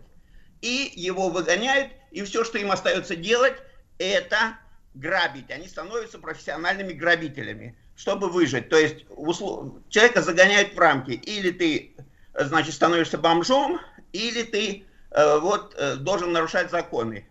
И вот такого не должно быть. Вот что решает как главную проблему, которую решает безусловный базовый доход? Он да. не ставит условия, вы не должны работать. Он не решает право на труд. Угу. Понимаете? Воп, да, принимаю. Основной, конечно, основная, основной вопрос, будет ли действительно этой суммы достаточно для, ну, скажем так, минимально достойной жизни. И второй вопрос, действительно, вы уже это упомянули, не породит ли эта история целая, целую плеяду профессиональных тунеядцев? Встаньте в круг. Уже стою. Возьмитесь за поручни. Где? Дышите глубоко. Не подглядывайте. Гость из будущего. Друзья мои, наш э, поистине футурологический э, проект э, Александр Анатольевич Кононов, член Ассоциации футурологов, член Российского философского общества и кандидат технических наук. Мы сегодня говорим о безусловном базовом доходе. Эту формулировку, я думаю, что все из вас, все вы слышали в той или иной мере. Вот сегодня мы разбираемся в том, насколько эта система действительно исправит недостатки существующего, да, социального обеспечения, скажем так, да, и насколько в нем, э, в этом новом, э, э, сказать, явлении есть риски. Вот, э, Александр Анатольевич, я уже задал этот вопрос перед короткой рекламой. Действительно, э, человеку платят, допустим, да, мы понимаем эту ситуацию, ему платят, э, ну, деньги, у него, например, осталось от дедушки квартира. Ну вот. Э, не надо платить никаким там злым москвичам, например, за, так сказать, за аренду хаты какой-нибудь, да, там, однокомнатной. Вот у него есть квартира с э, терпимой коммуналкой, да, э, ничего ему от жизни не надо, нет у него в голове идеи там летать два раза в год там на Багамы, там еще куда-то, в общем, нет у него стимулов, да, он живет как, так сказать, вот такой, как растение. Ну, ему и платит тысяч тридцать, например, ну, вы так 20 поскромничаете, ну, тридцатник ему платит. Он худо-бедно там э, с доширака перебивается на пивасик какой-нибудь бюджетный. И все вроде как нормально. А, э, мы изучали с точки зрения, как вы думаете, психологии, насколько наше общество... Ведь говорят, что у нас пассионариев, да, тех, кто двигает, например, куда-то вперед, там 10% и бизнесменов, там, каких-то других людей. А, есть ли вероятность, что основная масса населения при таком раскладе скатится вот в это болото такое бытовое, да, просто э, доживание жизни без, без каких-либо стимулов? Стимулов. Вот в этом и состоит цель большинства исследований, которые проводились по безусловному базовому доходу, изучить, как будут реагировать люди на э, вот э, такую оплату, которая будет ему в любом случае идти. И как показала практика, это буквально считанные проценты. Как правило, даже до 10% не доходит, когда люди, получая, значит, вот такой безусловный базовый доход и как бы все имея, отказывались от работы. Э, вот, это, то есть какой-то процент бесспорно а, будет но небольшой, как показали вот исследования, небольшой. Поэтому и нужны эти исследования, э, исследовать эти процессы, как это правильно выстроить. Вот, ну, особенно, конечно, нужно иметь в виду, э, что э, какой возраст у человека, насколько изношен его организм, насколько ему вообще повезло со здоровьем. Вот, насколько ему э, повезло с работой, он правильно нашел себя в этом мире и так далее. А может быть, ему надо поискать, несколько лет поискать себя и найти себя, вот, и э, как чего-то добиться. И прекрасный пример в этом плане, вот, писательница э, Джоан Роулинг, которая, да, оказалась э, значит, в такой ситуации с ребенком, э, одна, без ничего, и вот она возвращается в Англию, она жила там в Португалии до этого, бежит, бежит от мужа, который ее избежа- избивал, и в Англии ее защищают, он за ней приехал, вот, но в Англии правительство взяло ее под защиту, вот, дало ей возможность пособия, и она вот сидела в кафе и писала свои первые э, произведения, которые потом сделали вот ее сейчас самой успешной писательницей в мире. Вот. Э, То есть надо дать э, лю- людям возможность себя поискать, найти по возможности. Э, Вот. И э, в том числе это и по- позволяет, кстати, улучшать здоровье, здоровье нации. То есть нация становится здоровее, она уже не такая нервная, она не так переживает, потому что у нас психо, на психосоматике все наши организмы. Вот. Поэтому очень много плюсов имеет вот это вот, э, так сказать, подход, который мы называем безусловным базовым доходом. Александр Анатольевич, а что касается, вот вы упомянули инфляционные риски, да? Если вы э, постоянно вот э, будете людям выдавать э, крупные суммы, да, которых раньше они не имели, эти суммы, естественно, будут тратиться. Ну, конечно, найдется какое-то количество людей, которые будут э, э, складывать их на счет в банке там или замораживать каким-то образом, да, но все равно большинство этих денег уйдут э, на покупку товаров. Как мы знаем, если больше денег, цены подрастают, да, это есть инфляция. Вот в этом смысле какие-то исследования проводились, если массово всем выдавать там, условно говоря, по такой вот сумме денег в месяц. Бесспорно, такие риски есть, и они видны в тех же Соединенных Штатах, когда там вот э, сейчас во время ковида э, сделали э, вот эти вот выплаты всем, у кого меньше там 100 тысяч долларов в год доход, э, по 1400 долларов там им заплатили, и на самом деле это увеличило инфляцию в стране, но американцы могут это себе позволить, потому что у них мировая валюта. А Вот. А любые другие страны это может погубить. Поэтому э, вот во многих случаях, э, так скажем, используются приемы, допустим, в тех же Соединенных Штатах, там э, эти талоны на продукты, вот реализуется это путем таким социальное предоставление социального жилья, талоны на продукты, то есть вот реализуется через такие социальные программы, с которыми мы тоже знакомы, кстати. Вот. То есть И, они, э, они уходят от именно монетизации, да, В, вот в, просто в раздачу каких-то материальных благ без денежного, без задействования финансовой системы самой, да? Да, да, то есть э, вот когда вы не находите лучшего решения, когда вы видите, что да, будет э, разгоняться инфляция, то да. Но вот здесь другой вопрос. Здесь вопрос в том, чтобы вот этот бот внедрять именно для совершенствуя существующие социальные программы. Ну, например, вот не ставить перед безработными такое условие, вы не, не, не имеете права подрабатывать. Или пенсионерами такой же сейчас ставится. Если вы начинаете подрабатывать, то, значит, вас там лишают индексации. Вот. Это такой подход, который, собственно говоря, можно было бы исправить с помощью бода. То есть, вводя практики вот эти бода, здесь не будет разгона инфляции. Разгона инфляции не будет в таких случаях, потому что это касается довольно узких э, категорий граждан, и в то же время это избавляет вот от э, того, что ставит людей в катастрофическую позицию. Понимаю. Когда они- Александр Анатольевич, короткий, короткий вопрос. Как вы думаете, когда мы можем, в каком году ожидать, э, ну, уже достаточного количества исследований, чтобы можно было точно сказать, да или нет? Э, Сколько надо времени экспериментировать? Я думаю, что время экспериментов подходит к концу, их достаточно много наработано, и сейчас просто уже понятно, что надо делать. Э, Надо делать э, существующих социальных программ, совершенствовать их на принципах БОТ, переводить и пенсии на, на- по, по принципам БОТ, и э, пособие по безработице по Понимаю. принципам. Вот это первый шаг. Понимаю. Услышал. Александр Анатольевич Кононов, друзья мои, член Ассоциации футурологов. Вот видите, футурология, она может быть не такой далекой, как звезды, которые там в другой галактике э, летают. А Александру Анатольевичу огромное спасибо, как всегда. Еще больше подкастов «Маяка» насмотрим.